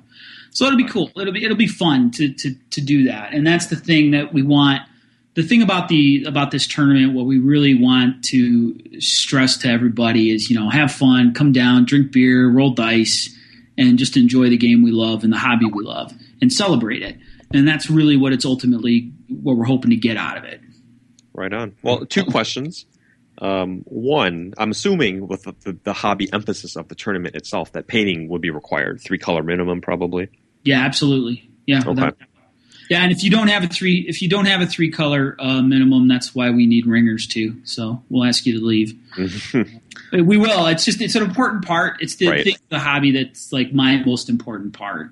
Um, you guys have seen my armies. You know how I feel Yeah. about it, and um, so to me, that's pretty huge. So No, I, I agree. It's it's a chance for everyone to bring out their best. right. You know, if you if you do that, I think it's only fair that you ask other players to do the same. And we will just for clar- just for transparency's sake, we'll be releasing a painting rubric for everybody so they know exactly what they need, so that they don't get disqualified or lose their painting points. You know, I mean, somebody yeah, so people know what they're walking into. Yeah, so they know what they're walking into. I mean, I would hate to kick somebody out who traveled four and a half hours down to play the games, Right. but you know. It's going to be a big chunk of your points you're going to lose. You know, it's it's it's in our scoring system right now. It's you can earn up to thirty points. No, it'll be it'll be no. It's going to be 30, 30 for battle, thirty for sports, and then uh, the the thirty for paint, which is ninety, and then the ten point bump for playing all your games to get you to hundred. Oh, so you're splitting up one third, one third, one third. Yeah. All right. Yeah, yeah, yeah. Yeah. ten for attendance. Nice. Right. Well, let, let's let's talk briefly about the uh, the war mammoth in the room, the end times. yeah. Okay. Should should this be a tournament uh, part of tournament gaming? And You really David, want- you chime in too. yeah. Well, Dave, what's your opinion first? Really? First. Okay. I, well, I don't know if we've actually we're going to cover this in another section, but you know, I mean, I don't know yet. I almost want to wait and see what they what they're actually going to do with it. It just seems to me like right now. I mean, everyone's jumping that either you have to or whatever. That I, I look at that undead legions thing and I'm like, dude, I could break this. You know, Yeah. It seems like you could take advantage of it, and I don't think anybody's played enough games right now to know. I mean, hey, you want to run it, you want to say bring it, I'll bring it. I mean, Yeah. hey, it's making me want to run out and buy damn Tomb Kings, despite how ugly them skeletons are. Yeah. well, what do you what do you think, Steve, for your Well, events? Did- okay. Which way are you leaning? Yeah. Um. Which way am I leaning? My right side is yes. My left side is no. I'm so political. Um, it's it's it's it's tough. I mean, when it first when when the news dropped, um, you know, we have a couple of VC. We have a VC and a Tomb King player in our club, and the immediate reaction is like, "Oh yeah, we can do this. We can do this. We can do this." And um, my re- reaction was, "Hold on a second. Just just let the dust settle first, and let's see because." That's pre- that's a pretty big deal, fifty percent Lord choice, and um, and the fact that the two armies can align when nobody else can. Um, just that in itself, to me, it just doesn't quite feel right. Now, Well, you- you're also throwing in a, a brand new lore that apparently everyone has access to. I, I haven't seen these spells, but if they're Well- anything like the BRB lores, they could be game breaking. Well, they're they're we were just reviewing them last night actually, um, and you know we kind of were taking a look at them, and and I really don't think they're game breaking um, from the standpoint of if I you know I, I see no reason why as a Skaven player I would or a Wood Elf player that I would take these lores. There's really not um, anything that jumps out at me that says, "Oh yeah, that's going to be game changing for me." I mean, maybe the idea of the wood elves being able to resurrect some skeletons to get in the way, but I'm such a fluff gamer that doesn't fit for me. You know, it's like Right. See, and that's it. And it really seems to be one of those, like, more of a, I don't know, like a campaign type thing.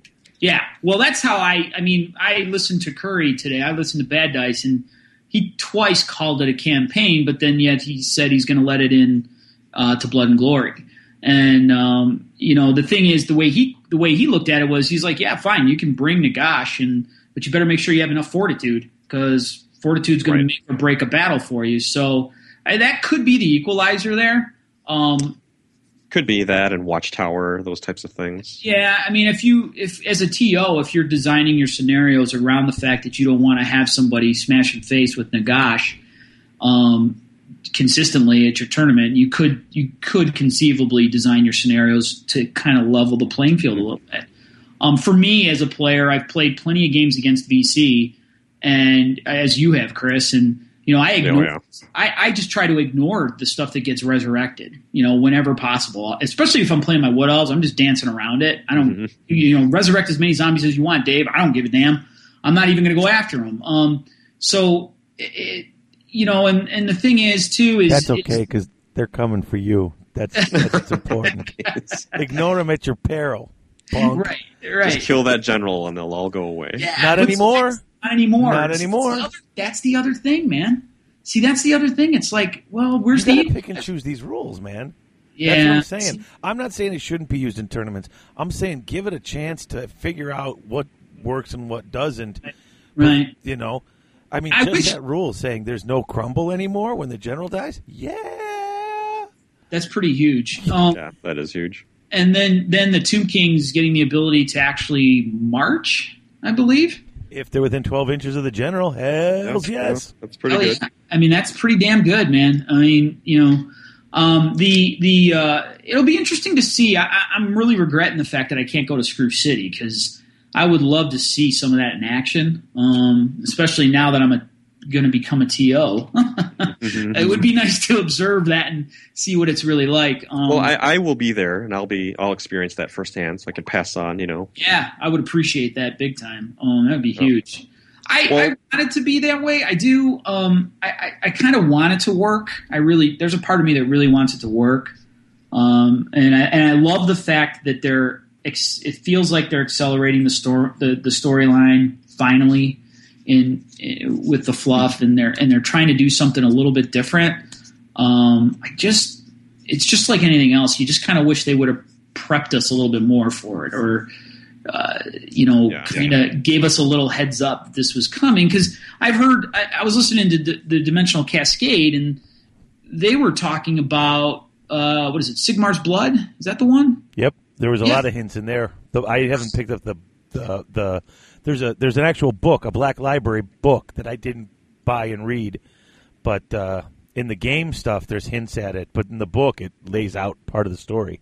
Yeah. So, so I mean, if you were to go, if you were really being analytical about it, you could make an argument that this is just part two of that campaign, and that this is just progressing that whole story. And, um, and then so then where does that argument take us with allowing it into a tournament? You know, like, it's pretty wide open right now. it And is. It is. Well, we, we have the luxury of seeing, you know, how it does in a couple of other tournaments. Screw City, like you mentioned. I don't know if Mary Mayhem is going to allow it, or Wapaka. I think they're still uh, thinking that over. So you, you and we have the luxury of time What do to you see th- what yeah? happens. What do you think, Chris? Uh, well, I haven't read it, so I don't. I, it's unfair. I feel for me to give my opinion, Okay. but my my gut feeling tells me that yeah, it's just a campaign book. Well, I don't So- run a campaign because screw that noise. I got this show to do, so right. I just go and play wherever. You know what? If it sounds like fun, I'll show up and play it. That's on. Yeah. That's for me. If it looks like it's going to be fun, I'll go and play. Sounds Yeah, good. Hey, in the meantime, uh, Speaking of playing, we should play a little. Uh, Would you rather? oh yeah, sure. Sounds You good. ready, Steve? Yeah, sure. Fire away. All right. I think these are. Uh, well, you let us know how the questions are. We'll start off. Uh, would you rather be a in in life? Would you rather be a choppy fighter or a mystical mage? Oh man, uh, choppy fighter. Get all the girls. but you can enchant them if you're a mage. Ah, that's too sleazy, man. They'll just be like, you slay that dragon? All right, baby, come on, let's go. Um, no, that's yeah, no, yeah, got to be the choppy fighter. no love charms or never-ending purses. That's the rules. Yeah, there you go. Yeah, yeah, more. Right. Yeah, definitely. All right, throw him the next one. Uh, would you rather take in the game? Would you rather take a dispel scroll or the crown of command? Oh, Crown of Command, easy. Oh, that's that's a no brainer, huh? Yeah, because I haven't run a dispel scroll since. Um, uh, let's see, I didn't take one to bits. Um, Jeez, so you really don't put much yeah, value in that yeah, yeah. I didn't have one last weekend, Chris, at uh, at Ryan's thing. Yeah, And I have. I haven't run it. I haven't run the scroll. It's kind of crazy. Uh, it's cost me a couple times. You know, it yeah, cost oh yeah, me- well, it cost me to Mike Jordel's uh, fiery convocation last year at Wapaka. It was brutal. well Um, having the not having the crown of command will will lose you games just as often, if not more. I'm Yeah, willing to say. I mean the, the the scroll. It was tough to do that to like actually play without the scroll for a while Yeah. Because in the beginning you you know you're looking for that crutch and you say Right. "Hey, Security blanket. Yeah, where's my scroll? right? You realize in your list you didn't take it and you're just like, oh, okay, Yeah, got, got, got to eat it. Yeah. But um, I've gotten used to it, and I try to fit the Crown of Command in, especially with my uh, with some of the Wood Elf stuff. I'm I'm starting to look at that really hard on the oh, I see. uh, for the wild for the Wildwood Rangers. Um, Well, maybe- don't tell us all your secrets because then all the people are gonna, you know, they'll play you and they'll beat you. Are you kidding me, dude? I'm not. I, it's by the grace of God that I'm going to wa- to the Masters. I mean, give me a break. Um, Oh, that's not. You're Not- selling yourself short. You got some skills. You killed. You destroyed me. yeah, yeah, that's true. Yeah, well, who hasn't? Uh, yeah, that's true. So anyway, let's wrap it up, David, with the final question of Would you rather? All right, final question. yeah. Would you rather get best painted or player's choice? Oh, damn, that's tough. Got one. Wow. Um, holy cow! I didn't expect that one. Well, you know, would it be great to get best painted? Um, I, I think it probably would mean more to have players' choice, just because it's the community at large more than just a couple of votes from the judges. Um, yeah, I think players' choice would probably be the one. Yeah, Okay. yeah, I think so. fair I think so. Yeah, players' choice. Yeah, definitely. Not not an easy question to be sure, but Yeah, uh, especially to me, man. Come on, that's. All right, now before uh, before we wrap this up here, real quick, why don't you give uh, the website and the dates and stuff for uh, Holy Wars? Yeah, thanks. Uh, the website is holywarsgt.com. Um, the date of the event is going to be February 28th through March 1st. Um, we are going to have um, gaming on Friday night. We have the hall for half the day on Friday, so we're going to do some type of stuff on Friday night, uh, which should be great. Um, it's bring your own booze, so we can drink as much as we want, and we're actually contemplating having a keg, but um, the jury's still out on that one. So um, yeah, so uh, Either way, it won't last long. no, no, it won't, and especially if we get a get a keg of PBR for Johnny. So um, man, there you go. quick. Um, but we, you know, we hope to see people out there. Please sign up. Um, the um, uh, we are going to have a wait list, so if you see that it's getting close to being filled, please just keep signing up, and then uh, when drops come, it'll be as uh, in um, order of uh, first come first serve. Gotcha. All right. Excellent. Well, thanks, Steve. It was a pleasure having you on. We're looking forward to seeing you know, the the aftermath of Holy Wars coming up here. I hope I survive, Chris. Yeah. All right, guys. I really thanks thanks again for having me on. Hey, It was thanks for coming on, man. a lot of fun. All right, folks, and we will be right back.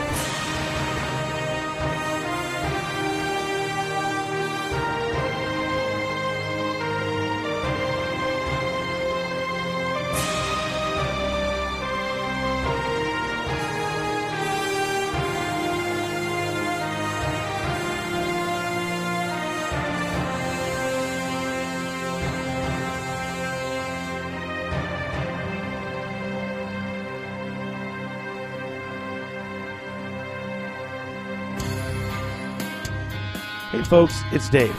Are you looking for that special model to add to your army? A monstrous creature or maybe a character model? Something unusual that not everybody else is fielding on their table? Well, then you should check out Mierce Miniatures at mierceminiatures.com. Their Darklands line is full of some of the most fantastic creature models you'll ever see. And with the success of their recent Kickstarter, those models will be perfect for you to play in their forthcoming Darklands game. So whether you're looking for a new skirmish level game to play with lots of cool monstrous creatures, or you're just looking for that extra special model to add to your existing games line, Mierce Miniatures is really worth your time. Check them out at mierce-miniatures.com and seriously guys, you'll be glad you did.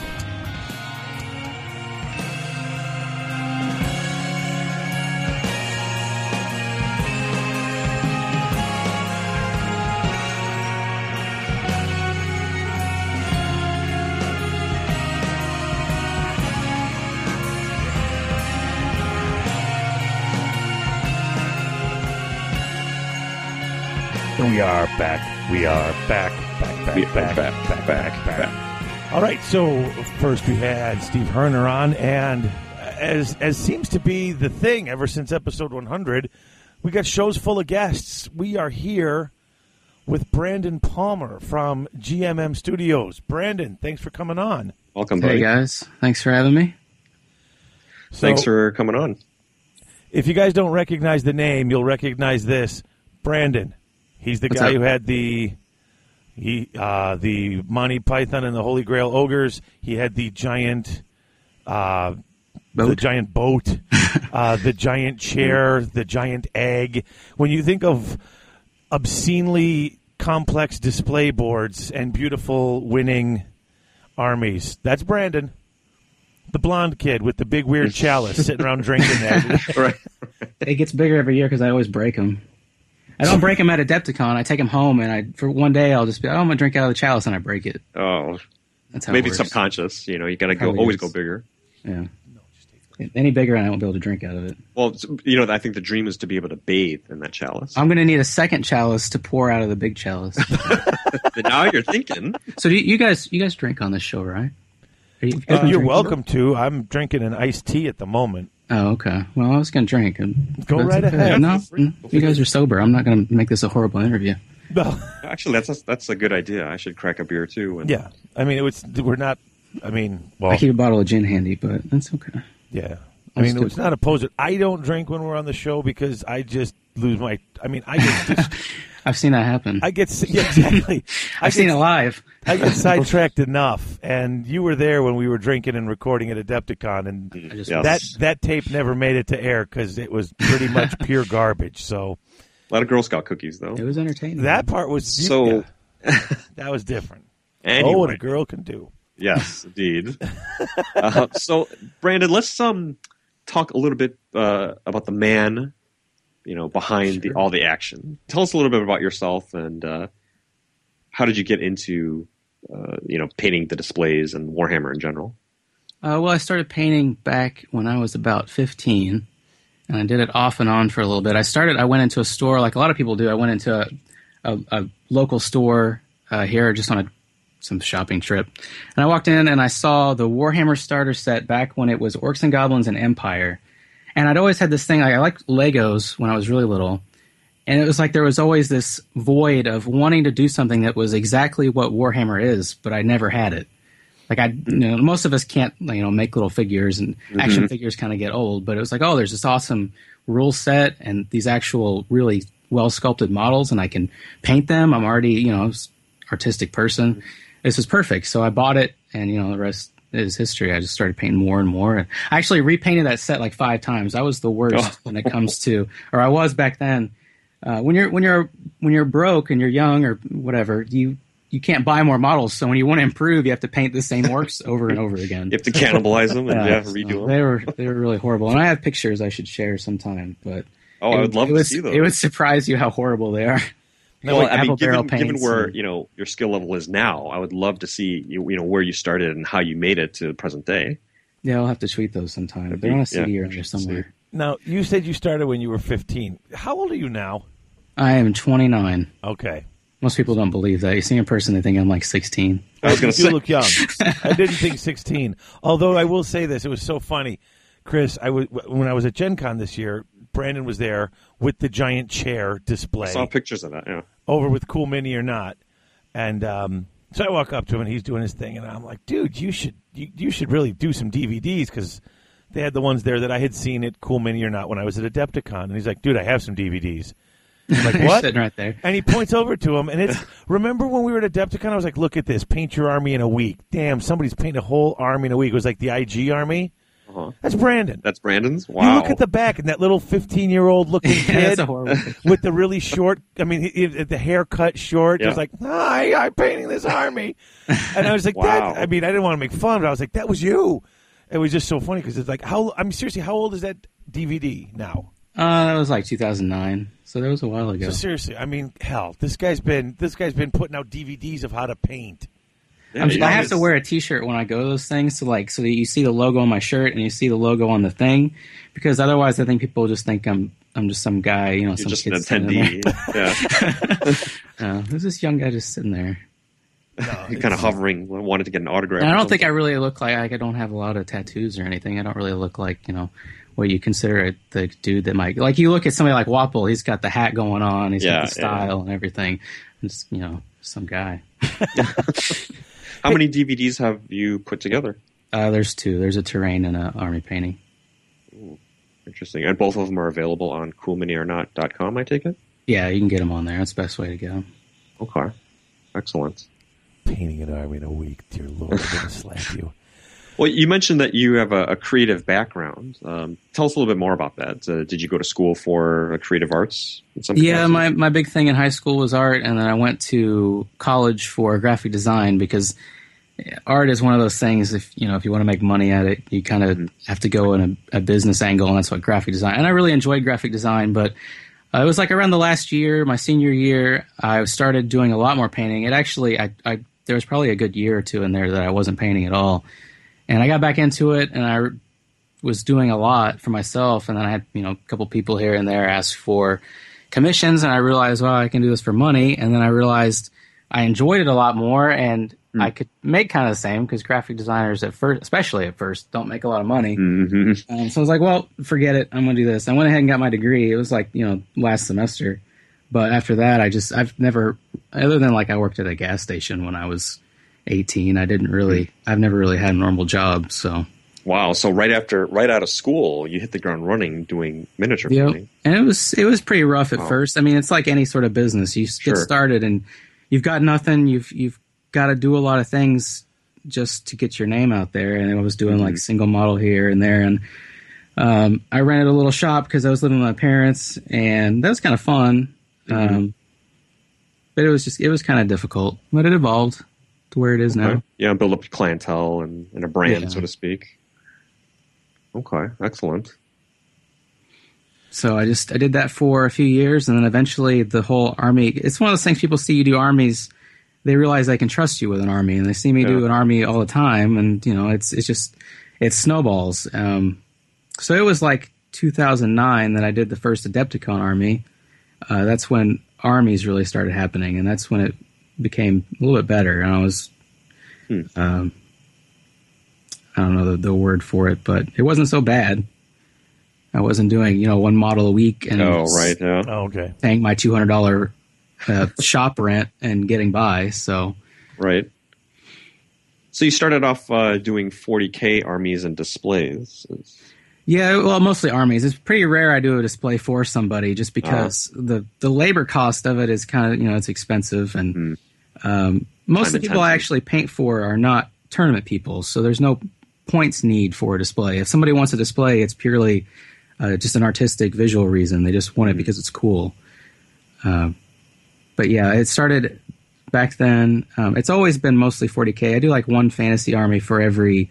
It's like one one out of every ten armies is a fantasy army. Oh, okay. Is it easier painting 40k armies? I mean, do you do a lot of Space Marines and stuff like that? Yeah, it's a lot of space marine, a lot of every army really. Um, I I'm not exactly sure why that is. I think there's a lot of things like painting tanks is harder for a person to pick up and do. So you know, commission painting for 40k is a little bit. It's you know, there's more desire for that. Whereas if you're playing vampire counts or something, you've got 100 skeletons. You know, an average Joe can to make that look really good. So there's more. yeah, thanks.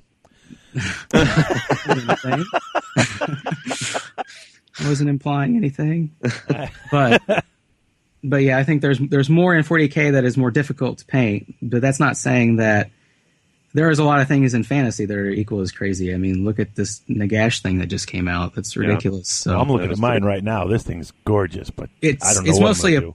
it's mostly a property of the rule system because they have to rank up. The models have to be a little bit more simple. So it's it's a little bit of that too. Yeah, is that- there that's either why the bloodthirsters are a pain to rank up because they're designed for the 40k ones. Yeah, exactly. Yeah.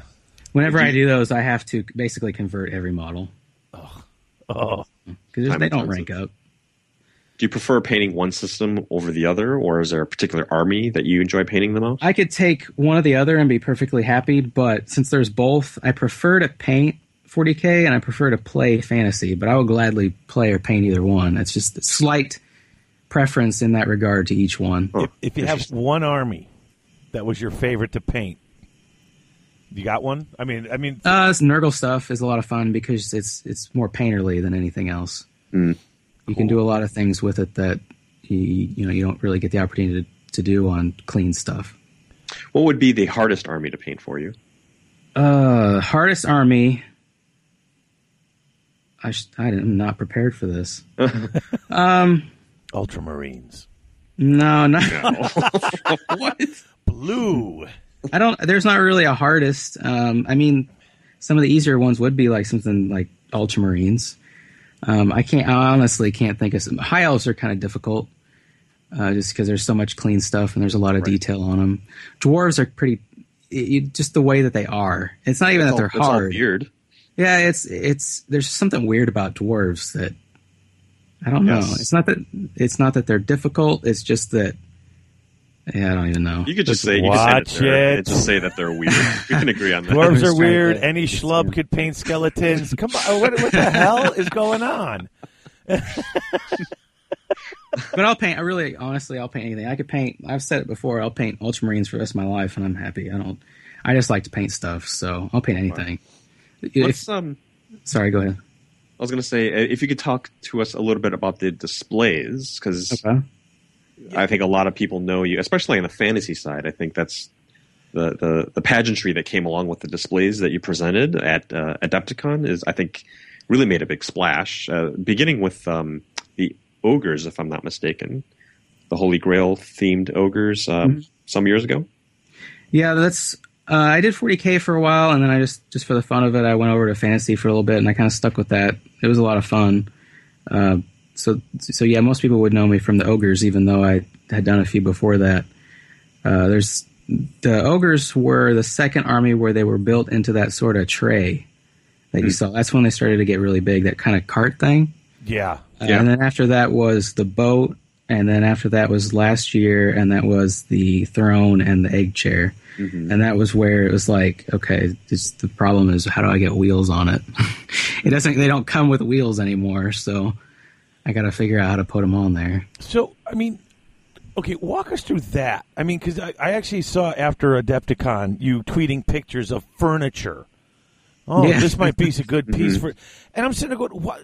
Okay, what is the thought process that you're going through? I mean, do you have an army in mind first, or do you have? No, I mean, it's- Or, or do you see a piece of furniture and say that would work for this army?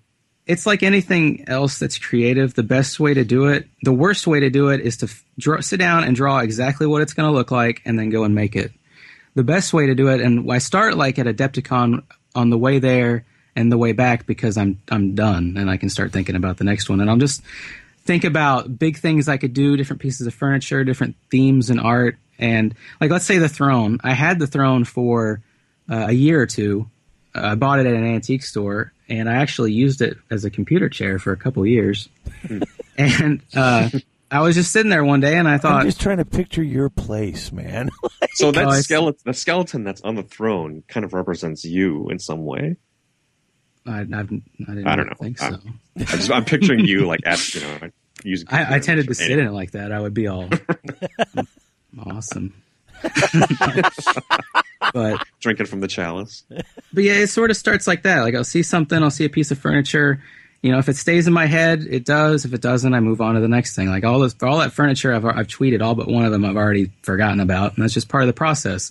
And I learned a lot of that in graphic design school because they would teach you when you go to do a logo or anything else, you sit down and you draw a hundred different little versions mm-hmm. of it, and then from that you pick the five best and you redraw them again better. And that's just sort of a a good way to do anything creative that I learned in design school that I just I don't even think about it anymore. It's just part of my I don't know process of doing things. It's more organic.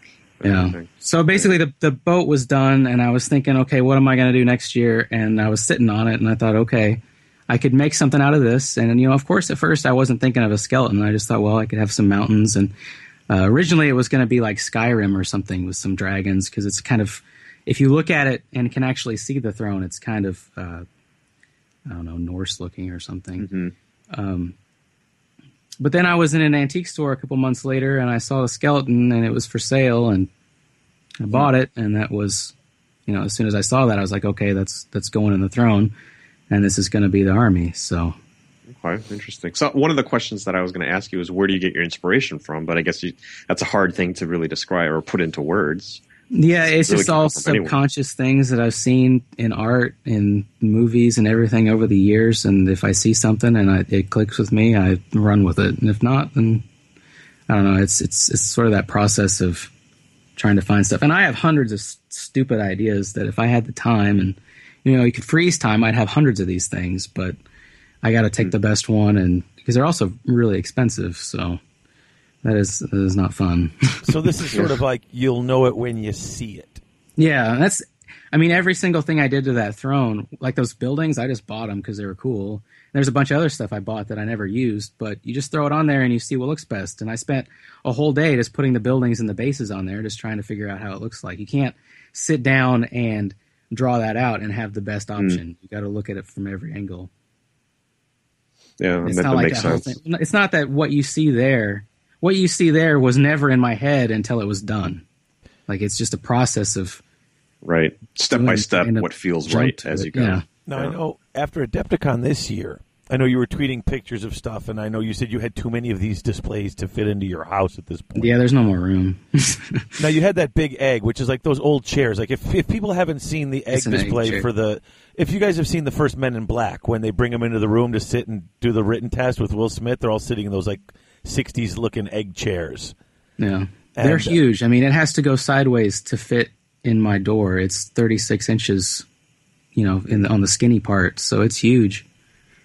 did you did you end up did you end up selling that one? No, I still got it. It's one of those things. It's hard. It's you got to find somebody that I I want to get you know at least what I put into it out of it, and then you have to find somebody that is in the U.S.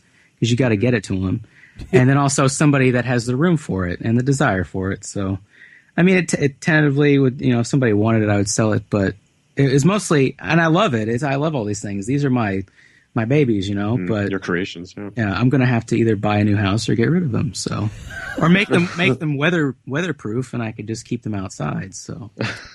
He's got all these giant tarps covering things out in the backyard. It's like, what do you got out there? Well, oh, one of my ideas is actually a, a kitchen table where it's a topographic map on top of like an Empire world, and there's a dude sitting at it in Empire getup, and that way I could replace my kitchen table, and I wouldn't need that space anymore.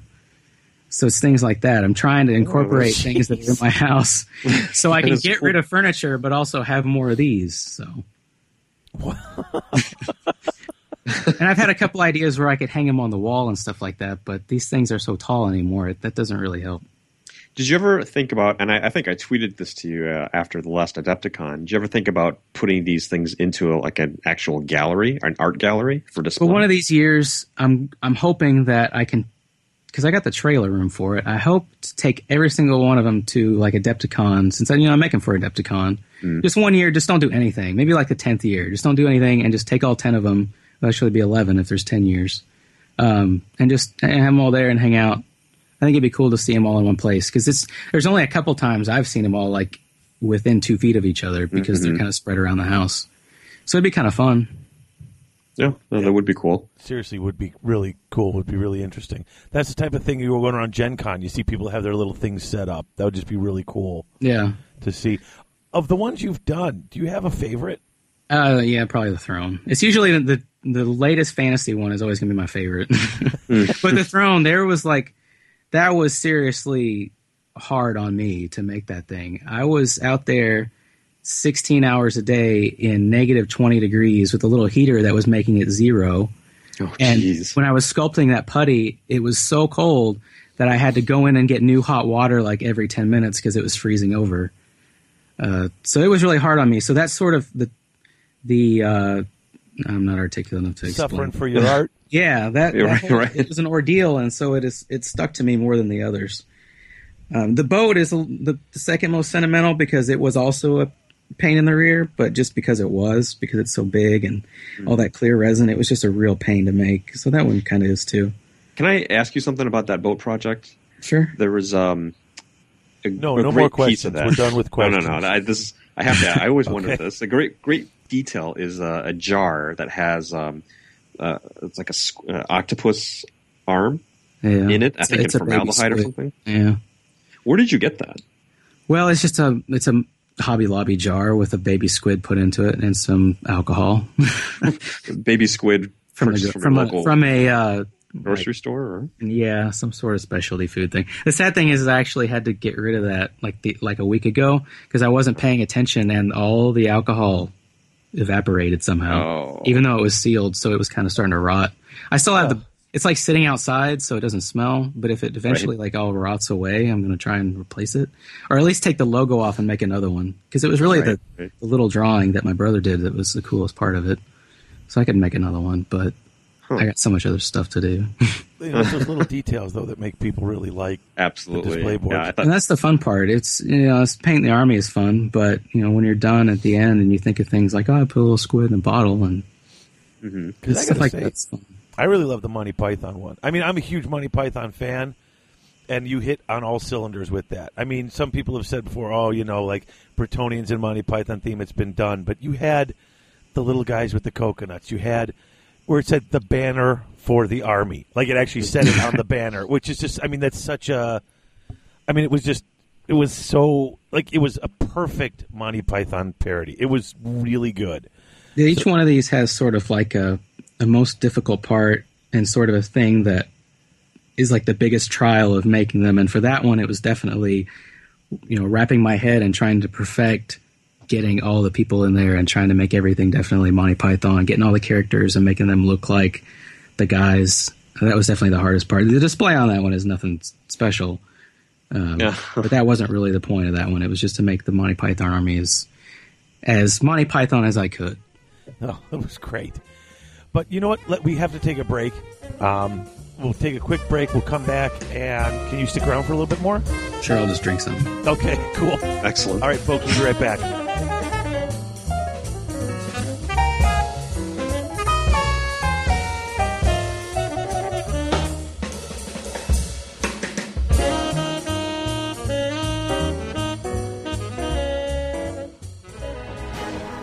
Unique Gifts and Games in Grayslake, Illinois is the one-stop shop for all your gaming needs.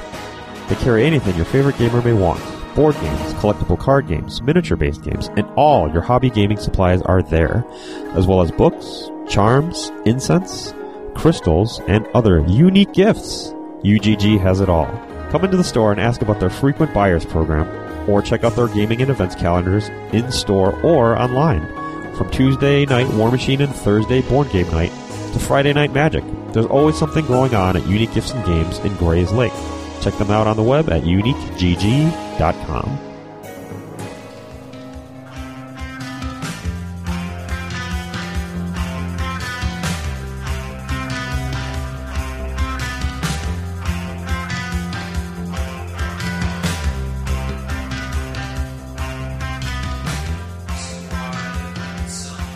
And we're back.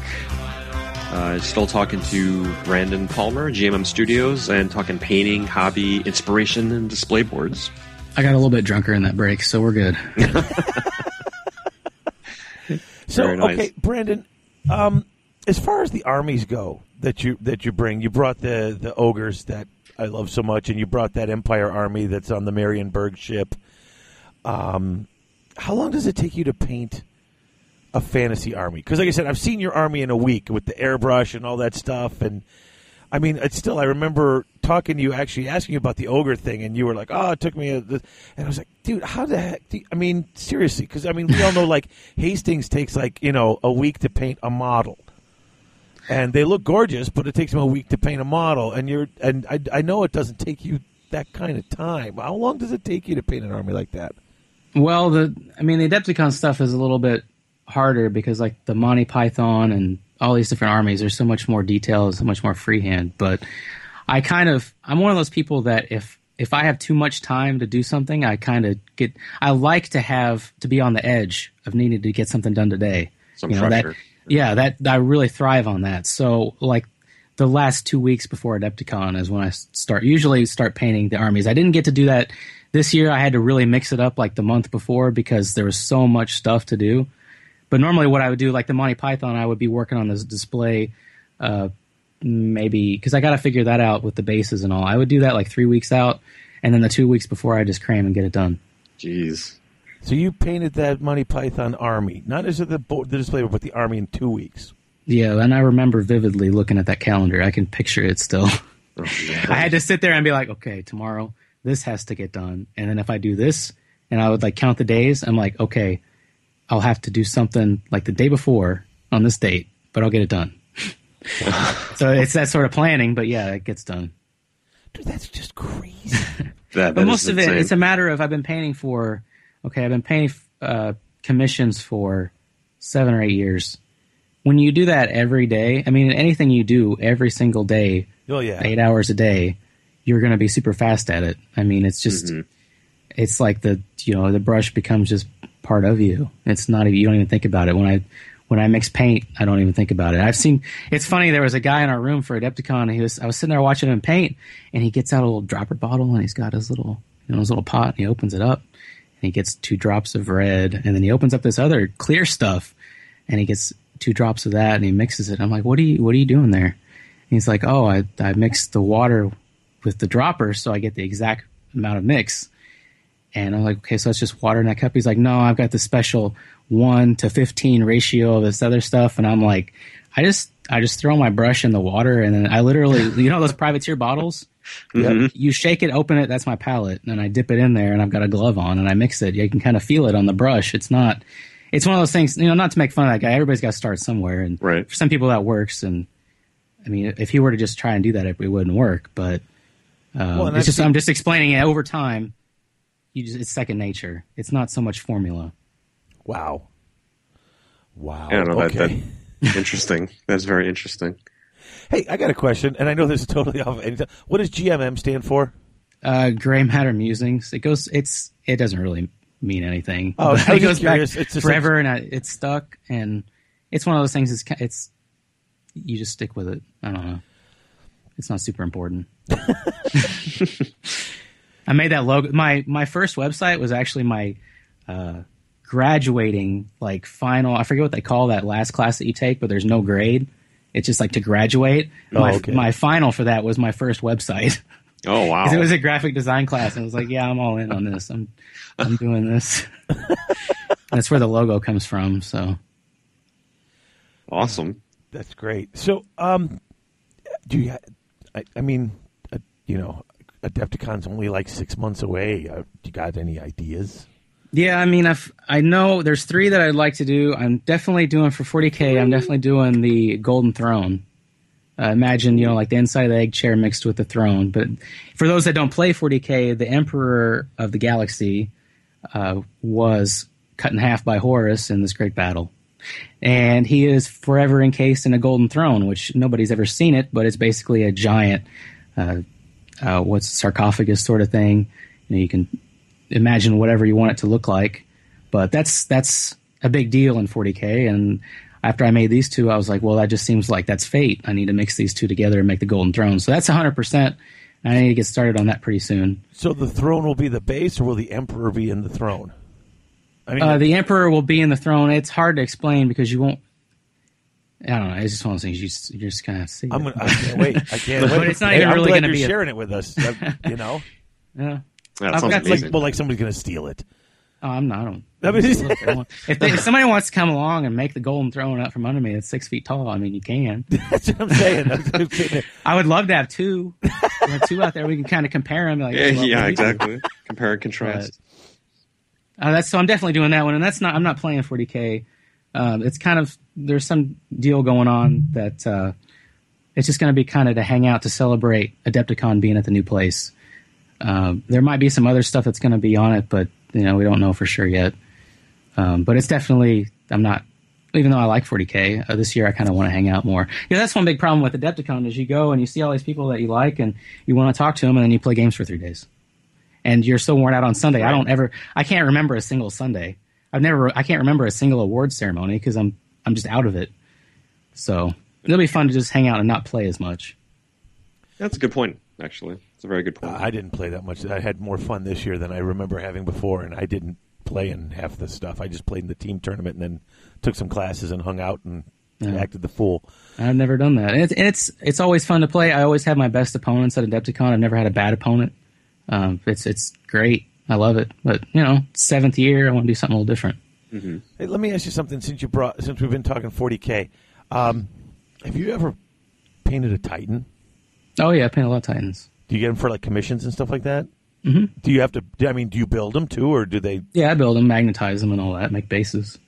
How awesome is that? I do. I've done uh, three Reavers, and I can't remember how many Warhounds.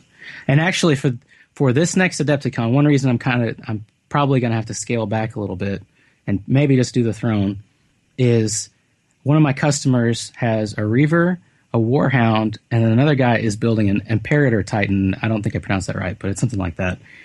And it's for. Did you see the big Exterminatus game where it was just Titans? Yes. Mm-hmm. Okay, there's going to be a six foot tall Titan, and I'm going to paint it before Adepticon. So nice. And it's also going to be his kill team display, if you can. Oh, man. That's so. See, it'll be fun. Those are just oh, every time I see one, I just oh, I, Those I, are I love. cool. Yeah, they're just they're they're so cool. And they're so amazing.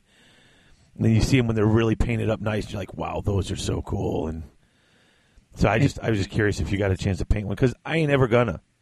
At eight hundred dollars or six hundred dollars or whatever Yeah, it costs for all the parts. I've got a picture of one. Um, I can send you sometime. That's five, and it's two Reavers and three Warhounds because you know ha- people happen to want them at once. There was one customer that had a Reaver and two Warhounds, and then two other customers that wanted single Warhounds, and they landed around the same time. So I did them all at once. Oh, send me a pic of that. I'll put that up as my wallpaper at work on my computer.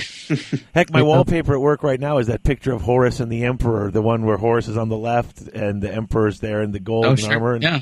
My students were like, "What is that?" That's the Emperor of the universe and Horus. Just tell them it's awesome.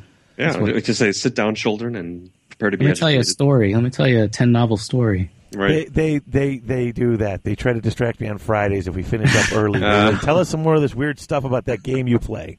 There's dice. Use tape measure.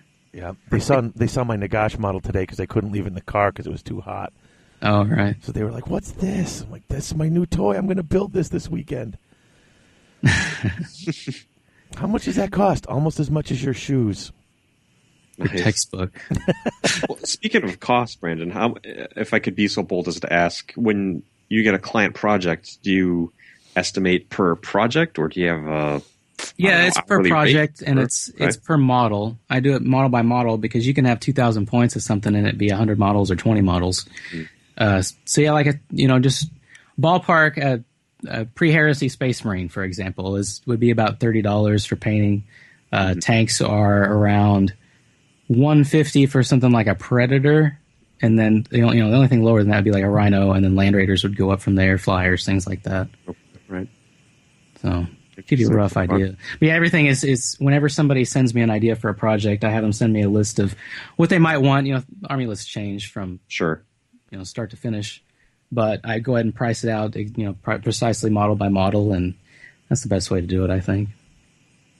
Is there anything that you've wanted to paint that you haven't yet? I mean, I'm, I'm certain you could just go out and buy any model you want to, but maybe you're really busy and there's something you've really kind of wanted to paint, or That is one funny thing about it is really I could I don't have that desire anymore to just go out and buy an off the shelf model and sit down and paint it because I do so much stuff like I don't know if you saw that big white army I just did. yeah, like when I'm when I'm working on stuff like that for people, it's like why I've got no desire to, I mean, except for things like Nagash. That'd be cool. To be a cool out of the box model to paint because it's so unique. But there's not really anything that's just out of the box that I haven't painted that I would go out and buy myself, paint individually because I don't. I'm not really an individual model painter. Okay. Um, and then you know just for no reason. I like models. I mean, I understand. Uh, See, now I'm I running through my head, like That's the Horus Heresy, the Primarchs ones. Have you done any of those? Yeah, I've done a couple of the older ones. I haven't done any of the ones that just come out. Um, but yeah, I've done some of the older ones. They're really awesome models. These are like horrible interview questions. I'm like such a dope. Did you paint a Horus? Yes, that's cool. Did you paint a Iron Yeah, that's cool. What an ass I sound like. It's all right. I don't mind. Um, but yeah, other than like in terms of like a, if I were to, you know, say I was a millionaire and I could just go out and buy an army to paint for myself that was out of the box just for the heck of it, um, it'd probably be something like maybe high elves. I've never owned a dark elf army myself, so it might be one. Um, maybe something like that. I like elves. But Well, as I a like- high elf player, I love. I would love to see a high elf army in the future at some point. That'd be amazing. The problem with elves when I do the stuff I do is that they, they don't bend to creativity as easily as something like warriors and demons and because normally what I do is I, I have a I have the idea like for the throne I had an idea okay this is going to be some uh, crazy nightmare of some chariots coming through and stealing kids and whatever that sounds horrible No, it's it's a great it's a great Sounds theme though for the piece. I guess that's what it is, but um, but yeah. So I think of that, and then later on, I make the army list, and I decide on a book after that. Oh, I see. Uh, I don't. I wouldn't say, okay, I want to do high elves, make it fit into this throne. I would do it the other way around. So I guess the challenge there is just to think of the theme that is suitable for the high elves. Right. I guess that would, that would be tough to do. and all of it at once is sort of like this i mean i don't know imagine like five or so progress bars that fill up one is like making the army list how i want it another one is you know making the army look the way i want it and another is the display one of none of those can finish before the others do and look mm-hmm. right like i can't decide on an army list and then make it fit the display perfectly and also fit thematically. And that's why a lot of my armies are sort of like B plus in terms of army lists. Like my Warriors army is pretty. That's probably my best one in terms of you know com- competitiveness. Mm-hmm. Uh, but like the Monty Python ogre army, uh, that was like that wasn't the greatest list. It wasn't horrible, but I had to make a lot of sacrifices and things like that. It wasn't a net list. No, sure, but yeah, brain's it's, you have to fit the theme, right? Right. The, the aesthetic. Yeah, so I try. I do try and that's one thing that I, I work around as I'm thinking of an army. I'm like, okay, I want to make this at least competitive, so I'm not on the bottom table the whole mm-hmm. time, but I also have to make it fit into what I'm. You know, Well, doing. even your Empire army, it was on the boat. You didn't have a lot of. You didn't have. yeah, that was that was probably my worst army in terms of competitiveness It was because like it was all all infantry, infantry. yeah. and that was just something I at one point I was like, I just threw it up in the air. I was like, nothing fits except infantry. I'm going to have 200 infantry. I don't care. Mm-hmm. That was the one year that I just didn't care, and I was on the bottom table every game. So. So it's interesting that uh, it's interesting to hear you say that you give some consideration to like in-game performance because I've heard of some painters even going so far as to say that whatever models they paint, they don't actually play that system. Like it's it's I don't know, it's beneath them or whatever. Some some painters I've I've heard you know take that You mean that they, they paint but, stuff uh, and just put it in the display case? Like they don't care what if it's good or not? display case or they you know only for for client projects they don't actually play the game that they paint for. Oh, yeah. I'm I I'm the don't type know. of person that you know, not to disparage people that paint single models, but I'm the type of person if I paint something, I want to. It's the point of it is to play with it. You Mm-hmm. know, even though it, I might put a lot of work into it. I don't care. Things can fix if I break them. If I'm throwing dice and they break, Mm-hmm. I can fix that. That's what they're for. They're they're models for playing. So when I I like to make stuff that has purpose. So you'll never see me just paint a single model for myself just for the heck of it for a display case. That doesn't feel right to me, even though there's nothing wrong with it. And I understand some people enjoy that. There's people that have probably never picked up you know a bag of dice before and they've Right. painted tons of models and that's cool. It's that's how they interpret the hobby and how they want to do it. But for me, I, I like to do armies. So For me, sometimes if you, I mean, there's just that model comes out. And it's like I don't even play that army, but I want to build and paint that. It's just that's it's going to be fun just to go through the process. Right. Yeah. So that's where you get that individual model. It's why do you have one of these? I have no idea. It just looked. I don't know. kinda cool. I think if you take that step and say, "Yeah, I, I bought it, bought that model, and I painted it because it's so so cool," I think the logical next step is Make this model army. has to battle against that model, right? Oh, that's how I wound up with ten flipping armies, though, and I only wound up playing with two. So yeah, that's a bad That, that can plan. happen too. So, all right. You know what, um, Chris? Did you have any more questions for Brandon other than the big three questions? Uh, I did have one question. Um, Big kind of big picture, uh, uh, beyond just the next Adepticon. What uh, what does the future hold for GMM Studios?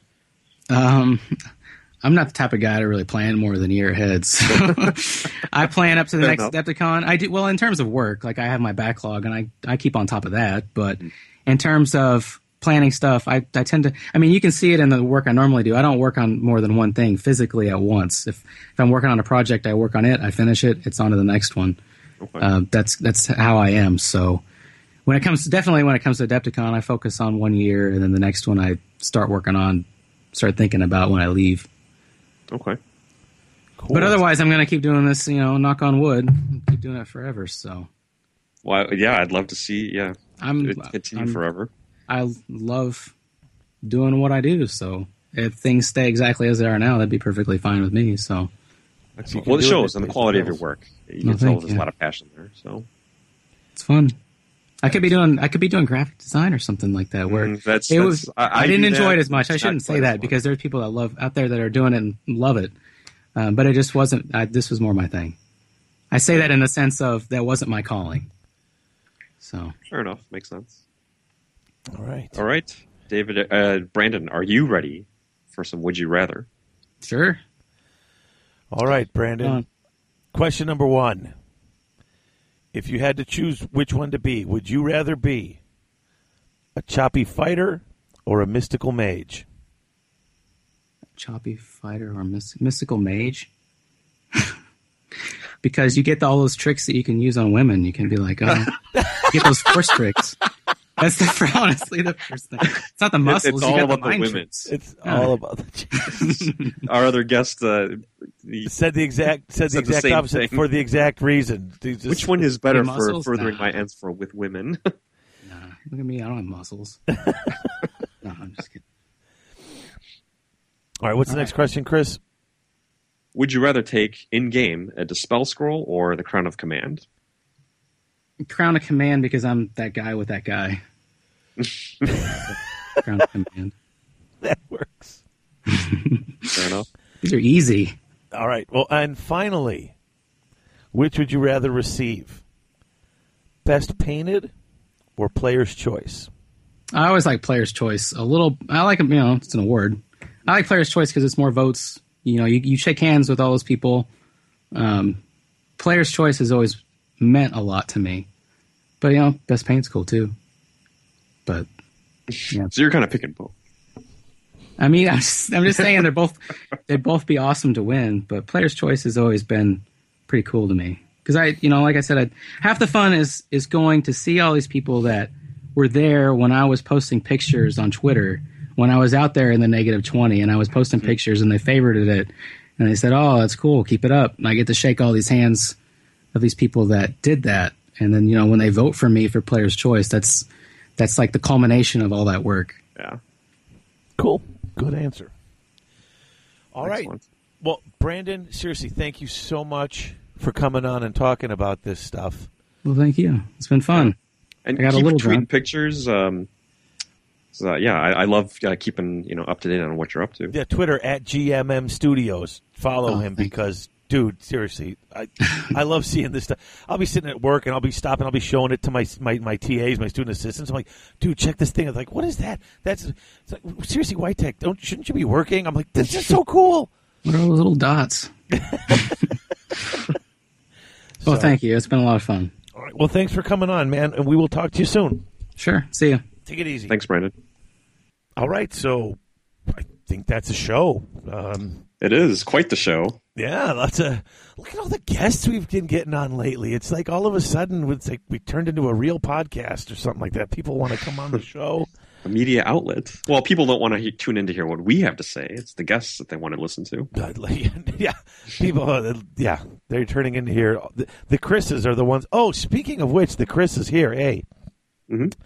I've been waiting for like a bunch of episodes, and then totally forgot last episode to mention this. Mention episode 103 was your 52nd episode as co-host. You are Okay. official. Well, uh, you are officially, you know, not including me, the longest running co-host on the show. Ah, I, I okay. Now I see where you're going. You've with it. been seriously. I mean, it's. I mean, when you came on, I mean, we, I know we've said this a bunch of times on the show before. You weren't, you know, in the beginning, you weren't certain if you wanted to do it. You weren't certain how it was going to work out. I th- I thought you just wanted a warm body to sit in the chair. Yeah, because I never shut up. I don't really need, you know. the fact is, if you weren't here, I'd be talking to myself, but it'd be far less interesting. So, but thank no, you. it's it's. I'm, I, dude. I mean, I know there was times, and I, would- I, would- I was talking with Heather or Harrison, going like, God, I'm, you know, Chris isn't certain if he wants to keep doing this, and I know he's like, I'm like, he's such a great co-host. I need to keep him on the show. He's, you know, it, it's it's and you. Well, stuck you, you flatter me. You've, you've said it too much, but I, I do appreciate it, and the, I you know, Only thank the 'cause it's true. for. Yeah. I think the listeners for you know sticking with it as well. Yeah. No, but it's just it's just great. I mean, you you it's it, uh, you know, uh, you know. I know when you came on, you it was there was that weird sort of you know, a, a little bit of you know. Well, yeah, it's, I was like, oof, this is a big chair that I'm sitting in. You know, it doesn't feel right, but yeah, I've, I've kind of made it my own. Yeah, it is. It is your own, and so it's just like I was just so. It was just one of those things. I was like, you know, Chris is fifty-two. yeah. over two years, you've been doing this. Has it been two years? It doesn't Yeah. feel like that at all. Well, we do 24 episodes a year. So, Yeah. yeah, you came on right after Bits two years ago. And so, Wow. yeah. Well, I guess it's a good sign if it doesn't feel that long. It No, it doesn't. In fact, when I said it, it was like 52. I was like, wow, it really had. Dude, we've been, do- I've been doing this over four years. I mean, it's kind of crazy. Yeah, well, I mean, that is kind of crazy. You know, there's been times I've actually been like, wow, why am I doing this? You know, there's, every, you know, especially in the beginning, after about the first, you know, six months to a year, I was like, you know, I'm sitting here editing another show, going, you know, I probably should be teaching my daughter to read instead of doing Mm-hmm. this, you know, and I'm like, yeah. but uh, but it all worked out, and you stuck with it. And uh, yeah, no, it's it's great fun, and it's really, you know, it's fantastic, and it's because you know people keep like the emails and the, And the the voicemails we got in the yeah. beginning of the show from people who are like, "Oh, we really appreciate it. It makes it, you know, it really makes it worth it." But I just wanted to point that out. You are you are now you are officially the the, the old man on the show. You know, I'm the old man. Okay, all right, Well, you I'll know what take I mean. Yeah, yeah, I'll take it. So that's awesome. But well, here's uh, the 52 more. Oh yeah, you know it. We're going to be the old man. Hey, what did you do paint today? I threw some kids off the lawn and then painted something. Young whippersnappers. Yes, yes. All right. So hey, Chris, Yes. would you rather be a choppy fighter or a mystical mage? Oh, I think you know the answer to that one. Mystical mage. If I can hit you with a magic missile from 24 inches away, I don't need no sword or a foot of gork or whatever. But see, it, none of that'll hurt because I'm a big, bulky, choppy fighter. Oh, it'll hurt. Ah. Uh, come on. It, Okay, first of all, if it doesn't Lore of Metal completely, if it doesn't completely bounce off my shield, I'm going to shake it off. I'm a choppy Searing fighter. Doom, buddy. I've Searing always been more of a Gimli than a Gandalf, so we're going to be the exact opposite on that. I am totally choppy fighter. Okay. Uh, And- Dispel Scroll or Crown of Command? Okay, you go first. Well, if I'm a mystical mage, I got to go to Spell Scroll. Oh, so we do agree on this one. Oh, well, it makes sense for you too, being the choppy fighter. But if you're a choppy fighter, can you read? you know what? There are there are very strong people who are intelligent. Let's not. You don't want to insult the big strong guy. No, actually, why why you. dispel scroll over chop? I'm just insulting you. like earlier this week on the Twitter, Chris. Really? Yeah. Let me pull that knife out of your back a little bit, Dave. I didn't sink it in all the way. No, You- why why dispel scroll? Because um, well, let's see. VC don't need a crown of command. Dwarves can't take it. Demons can't take it. I don't have an army that can use a crown of command. To be honest, it was an easy choice for me because I don't have an army that can use it. Right. So Makes sense. plus crown of commands for wussies. Uh, No, I know it's a great item. It- you know what? It's a great item, and I it, I hate it because when you take it and put it in that stupid four wide knight bus, I, I, I seriously makes you That's the unit tailor made for that. For that. Because the one time you didn't take it, man, they got chewed. Yeah, they did against that game on the air for everyone to listen to against Alex. It just, it just got decimated. I swear, the microphone. It's like you get performance anxiety. That mi- the, the, the microphones come out near the dice, and you're just like, oh, whoops. Yeah, I don't know what it is. because when there's But no I've been on a microphone, massive, pounded on. I've been on a massive losing streak as of late as well. Well, I, I feel like. I don't know. So- I haven't played with you that often, so I, I really wouldn't know. But Well, we'll have to get a game in. I I definitely know you're busy with work and everything, but uh, Don't even start with that. All right, so uh, best painted or player's choice? mm, me, I would love to win best painted. Having you've already, already won won player's a choice, player's yeah. choice. Yeah. Oh, don't get me wrong. I did love the player's choice, and Brandon mentioned why he liked it, and I like it for the same reason. You get all the player votes. Um, but the player, the best painted is just that elusive award, which I have. I think I won at a small like ten person event at UGG, but that's not quite the same scale. Right. You know, I mean, we've talked about how I'd much rather win the, the painting and the hobby awards than the actual Yeah. win the tournament. Um, not having one either, I think player's choice. Um, only because it's the same reason everybody else said. When you're at a hundred person tournament. Mm-hmm. And it's not just the. I mean, not that the judge. You know, who cares what the judges think? I care. Well, no, I, I, I, I'll take either award. It's the fact that the majority of the community that you're there with voted for your stuff. Exactly, and that's it. It's that I'm there with a hundred guys, and, and, and, you know, these guys said, you know what, White Tech, your work is top notch. You know, because Yeah. seriously, I got to tell you, I'm the worst at voting for that stuff too. I Why do you say that? Because I forget. Like I walk through, and it's like by the time I get through about ten, like, oh, that's cool. Oh, I really like that when I jot a name down. Ten later, I'm seeing other cool things. I don't remember the first ten I looked Oh. at. I really don't. I mean, unless something really stands out after a hundred, like when you're at Bits and there's 85 armies, or when you're at Wapaka and you got to vote on one. Right. Dude, uh, seriously, I mean, I get a mental drain. Uh, Like, I can't look at a hundred different armies and really, honestly, feel like I really picked the best one. It's the best one that I remember. I, I can understand that. end. It's because you also have to walk around this huge hall to look at all of them, and you know, depending on what Right. time of day it is, you, you know, you could be exhausted or So, but I think player's choice is still, uh, you know, it's it's it's not it's more than just that checklist and that part where the people running it have to have to do that. It's everyone who Mhm. walked around and you know with all those armies and you concentrating on your games and you doing all this other stuff. Mm-hmm. For that one army to stick out in your head and be like, they like that's the best one. That would that's yeah, really cool. yeah, and and not just a handful of judges, you know, Exactly. scores of people that you're playing with, your peers. Yeah. Yeah. So. So all right. all right. So uh, that is an episode. So 105 will be coming up next. We have had a bunch of people asking if we're going to cover, if we're going to give the Tamurkhan treatment Hmm. to Nagash, and the answer is yes. Yes, So- we just have to read it, uh, decipher it, Yeah. make some notes. I'm gonna, uh, okay, guys. I mean, if you've looked at it, the fluff book is 300 pages. This isn't like doing an army book thing. This is going to get the after Olenor treatment and the Tamurkhan treatment. I'm going to sit down and break it down and take notes. Uh, we're going to get to it as quick as we can. Um, but I don't want to rush it either. I'd like to say, hey, we'll have it for episode 105, but you know, it depends it'll on how it- much. it'll come have. in due time. Yeah. you know, is whenever we can do it. Uh, We're 300 not- pages. That's a lot to get through. Well, I mean, there's a lot of its pictures too. I mean, you know, it's the, the book is 300 pages, but there's literally pictures on I think every page. I don't think there's any one page that's 100 percent Still, text. let's call it what 200 pages. Still considerable reading. Yeah, I mean, I'll I'll crank through it in a few days once I get going. But uh, I know you got to read through it too, and you you are not uh, the avid reader as fast as other Mm. Well, if it, it if it grips me, then yes. well, Uh, then this will, dude. If this doesn't grip you, then listen, you're either going to love the book or I'm going to hit you with the book because this really okay, I guess we'll hash that out on the next uh, on that episode then. and this thing weighs like eight pounds. It's not going to be like so. pamphlet. Yeah, no kidding. All right, folks. Um, ooh, by the time you're hearing this, I think the pre-orders for dice have been done. oh, Um, nice. Well, I know. And we right, settled on the, the dark blue dice with the, the gold. I think so. Oh, It's the same whatever that uh, style of dice, like the like the you know the, the, The marbled, that, that marbled yeah. look. But instead of the red, I think the blue will look nice, and we'll stick with the gold. Hopefully, they still have that. Uh, the design and you know because you know I know they keep the stuff for the in different Right. orders for a while.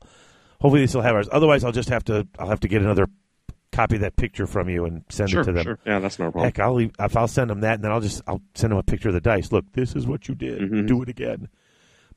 But There you go. um, yeah, once we get that, or it'll take a few weeks to get it. But so by the time you guys are hearing this, I'm 99% positive that uh, the pre-orders are done, and so the order should be in. So we will have new dice soon.